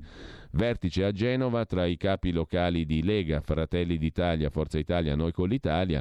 Nessun invito per il governatore, ma, dice la Lega, si è messo fuori lui dalla coalizione. E Totti viene intervistato oggi dal quotidiano genovese. La verifica sì, ma su tutti gli assessori, ci, chi vuole la sanità ne sia responsabile, dice il presidente Ligure. Chi ci è rimasto male per l'elezione del capo dello Stato non cerchi rivalse, dice Totti. Ma a proposito di Lega, c'è un'intervista su Repubblica con l'ex capitana della nave Sea-Watch Pro immigrati Carola Rachete. Ho battuto Salvini, ma ho dovuto lottare anche con Sea-Watch. Così Repubblica incornicia l'intervista. Con l'archiviazione un punto finale. Ora sono in Norvegia. Non è necessario stare su una nave per combattere le ingiustizie. Non avevamo una strategia comune. Ho preso una decisione che trovavo contraria a una parte della ONG. Il conflitto è stato difficile. Ho battuto Salvini, dice Carola Rachete. Mentre il nord è terra di mafia. Questo lo dice invece il procuratore generale di Bologna, Lucia Musti, in vista dell'arrivo dei finanziamenti europei. È storia. Ogni volta che c'è un evento straordinario, dal terremoto al PNRR, le cosche intervengono sempre. All'iniziale infiltrazione della criminalità organizzata in Emilia-Romagna, dice la dottoressa Musti, responsabile procura della Corte d'Appello, è succeduto l'insediamento fino all'attuale radicamento. Da più di 30 anni il magistrato Lucia Musti combatte gli affari dei boss. Non è più solo una questione di presenza, dice Musti, ma di condivisione del metodo mafioso da parte di taluni professionisti locali per i quali fare affari con l'andrangheta è utile e comodo. E ogni volta che c'è un evento straordinario, terremoto, PNRR, le mafie sono sempre intervenute. Sono eventi appetibili, occasioni di guadagno, dice Lucia Musti, magistrato che da 30 anni combatte gli affari delle mafie in Emilia-Romagna, prima il clan camorrista dei Casalesi, poi quelli dell'Andrangheta. Con alcune convinzioni, frutto delle inchieste che ha fatto, la storia dell'Emilia-Romagna, dice la dottoressa Musti, induce a ritenere che le risorse culturali per contrastare le mafie ci siano, fermo restando quanto raccontato dalle sentenze, soprattutto il processo Emilia, giunto in appello il 17 dicembre del 2020. Effettivamente mh, mm, dobbiamo evidenziare che all'iniziale infiltrazione delle mafie è succeduto l'insediamento, fino all'attuale radicamento. I critici portano indietro la storia dell'antimafia almeno di vent'anni. Quando ti dicono una cosa che non è gradita, tu cerchi sempre di negarla. È un comportamento normale. In certi casi si aggiungono anche alcuni interessi, ma non si può dire che faccio male all'economia emiliano-romagnola dicendo questo, perché anzi voglio preservare l'economia sana emiliano-romagnola, dice la dottoressa Musti, un'altra dottoressa, anzi una professoressa ovvero Maria Rita Gismondo, si occupa di tutt'altro, i numeri pazzi sui morti per Covid. È un argomento trattato già più di un anno e mezzo fa anche in questa rubrica sul, foglio, sul Fatto Quotidiano, chiedo scusa, scrive Maria Rita Gismondo, direttore microbiologia clinica e virologia del Sacco di Milano. L'argomento è questo. Ultimamente eh, i numeri, eh, l'argomento è quello dei numeri mo- di morti per Covid che non sono esatti. Ultimamente questa allerta arriva anche da colleghi che hanno molto bene il controllo della situazione, ma sembra che l'argomento non riscuota interesse, eppure sono i dati ufficiali che inducono a perplessità. Già il bollettino dell'Istituto Superiore di Sanità di ottobre, scrive Gismondo, aveva sollevato il caso, indicando che nel campione statistico di cartelle cliniche raccolte Solo il 2,9% dei decessi registrati dalla fine del mese di febbraio 2020 sarebbe dovuto a Covid-19. Gli altri deceduti avevano da 3 a 5 patologie che da sole avrebbero comunque causato la morte. L'ultimo, la cifra è, è, è notevole, eh? il bollettino dell'Istituto Superiore di Sanità di ottobre indicava che nel campione statistico di cartelle cliniche raccolte solo il 2,9% dei morti registrati da febbraio 2020 sarebbe morto di Covid. 2,9%. Gli altri avevano da 3 a 5 patologie e sarebbero morti comunque. Il 97%. L'ultimo bollettino di gennaio riporta dall'inizio della pandemia alle ore 12 del 19 gennaio 22 sono stati diagnosticati e riportati al sistema di sorveglianza Covid 8.784.135 casi, di cui 140.606 deceduti. È il numero totale, non sono più evidenziate le altre malattie. La definizione pubblicata dall'Istituto Superiore di Sanità sulla morte per Covid recita decesso risultante da malattia compatibile in un caso probabile o confermato di Covid-19 a meno che non vi sia chiara causa di, mol- di morte alternativa non correlata a Covid. Basta avere un sintomo respiratorio e non essere morto per incidente per essere un decesso Covid. Pochi forse sanno, conclude Maria Rita Gismondo, che se arriva un paziente in ospedale per qualsiasi patologia e risulta positivo, oggi è molto frequente, viene immesso in un reparto Covid. Se malauguratamente dovesse morire sarebbe un morto per Covid. Il fatto non è solo un errore, ma la causa di conseguenze serie in termini sociali ed economici. Comprendo che non sia facile spiegare i numeri, si potrebbe però evitare di enfatizzare ogni giorno numeri che non sono rispondenti alla reale gravità nel rispetto della serenità dei cittadini, scrive Gismondo sul Fatto Quotidiano. Adesso Andiamo al qui Parlamento con l'onorevole, l'onorevole chi è che, dobbiamo, che ascoltiamo adesso in tema proprio di Covid? Antonino Germanà. Perfetto, e dopodiché ritorniamo in onda per un po' e poi dopo le 10 riascoltiamo un pezzo delle considerazioni di Claudio Borghi Aquilini che ho visto che sulla nostra pagina hanno riscosso molta attenzione da parte da parte degli ascoltatori, delle ascoltatrici e di chi ci segue anche sulla pagina Facebook di Radio Libertà. A tra poco allora. Qui Parlamento. Intervenire il deputato Antonino Germanà. Grazie Presidente. Il provvedimento, il provvedimento in questione, il decreto che eh, ehm, prevede le misure di contenimento per il Covid, che ieri proprio ha incassato la fiducia di questo Parlamento, eh, introduce il Super Green Pass eh, per lo svolgimento di alcune attività che già non è eh, più attuale in quanto ci sono altri eh, decreti alla, all'attenzione del, del, del, Senato e poi di, mh, mm, della, della, Camera. E, ehm, L'oggetto, l'oggetto questi, di quest'ordine del giorno è proprio l'introduzione del Super Green Pass eh, per l'accesso e l'utilizzo di mezzi di trasporto pubblico o privato eh, nel, nello stretto di Messina in particolare. Sono, eh, non sarà, sfuggito, eh, questi, non sarà sfuggita la protesta di questi giorni del nostro sindaco, del sindaco di Messina e ieri, eh, immagino che anche il governo sia a conoscenza della delle ordinanze emanate dal nostro Presidente della Regione Sicilia, ma anche dal Presidente della Regione Calabria, che eh, hanno diciamo, autorizzato con un'ordinanza l'attraversamento dello stretto eh, con, eh, non col Super Green Pass, ma eh, con il, semplice, eh, con, il semplice, tampone. E, questo ordine del giorno interviene, interviene a rafforzare quello che è stato fatto dai due presidenti delle regioni perché, come sappiamo, le ordinanze possono sempre essere impugnate e quindi noi dobbiamo andare a riparare questa norma di questo provvedimento del quale io anche io stesso eh, ne ho votato la fiducia, che però eh, è una norma discriminatoria perché di fatto la Sicilia oggi, come la Sardegna, sono le uniche regioni d'Italia che eh, hanno di fatto un blocco, un blocco eh, regionale si può andare tranquillamente dalla, in macchina dalla Calabria alla Lombardia, come si può andare dal Piemonte alla Puglia, ma non si può, non si fa, non si può fare Sicilia-Calabria o Calabria-Sicilia, che sono soltanto divise da eh, solo tre chilometri di mare. E appunto è una norma assolutamente discriminatoria che noi dobbiamo correggere, che viola palesemente i principi dell'Unione Europea, l'articolo 3 e l'articolo 16 della nostra Costituzione italiana. Noi siamo, eh, va, a ledere il principio di eh, continuità territoriale intesa come capacità di garantire un servizio di trasporto che non penalizzi cittadini residenti in territori meno favoriti. Meno favoriti sì, ma certamente splendidi.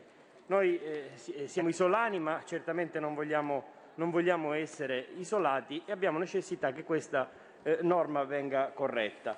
Prova ne è anche, prova ne è anche il, ehm, un paio di giorni fa eh, sulla, sulla, Florio, sulla nave Florio della Tirrenia, un traghetto che faceva la tratta eh, Palermo-Napoli, eh, sono stati alla, alla fine della, della, della, corsa sono stati eh, trovati 20 positivi che erano all'interno dell'equipaggio, quindi non cittadini che eh, avevano utilizzato il traghetto per raggiungere da Palermo a Napoli, ma i, i positivi erano eh, eh, quelli dell'equipaggio stesso. Quindi eh, le ordinanze che hanno fatto i nostri presidenti delle regioni sono certamente giuste e motivate perché noi siamo assolutamente convinti che può essere eh, certamente è, eh, più sicuro eh, chi attraversa eh, lo stretto di Messina avendo fatto un tampone e magari avendone eh, eh, certamente se no non potrebbe attraversare avendo l'esito positivo piuttosto che chi è in possesso di un super green pass che come è successo appunto nella, nel traghetto Florio. Grazie. Qui Parlamento.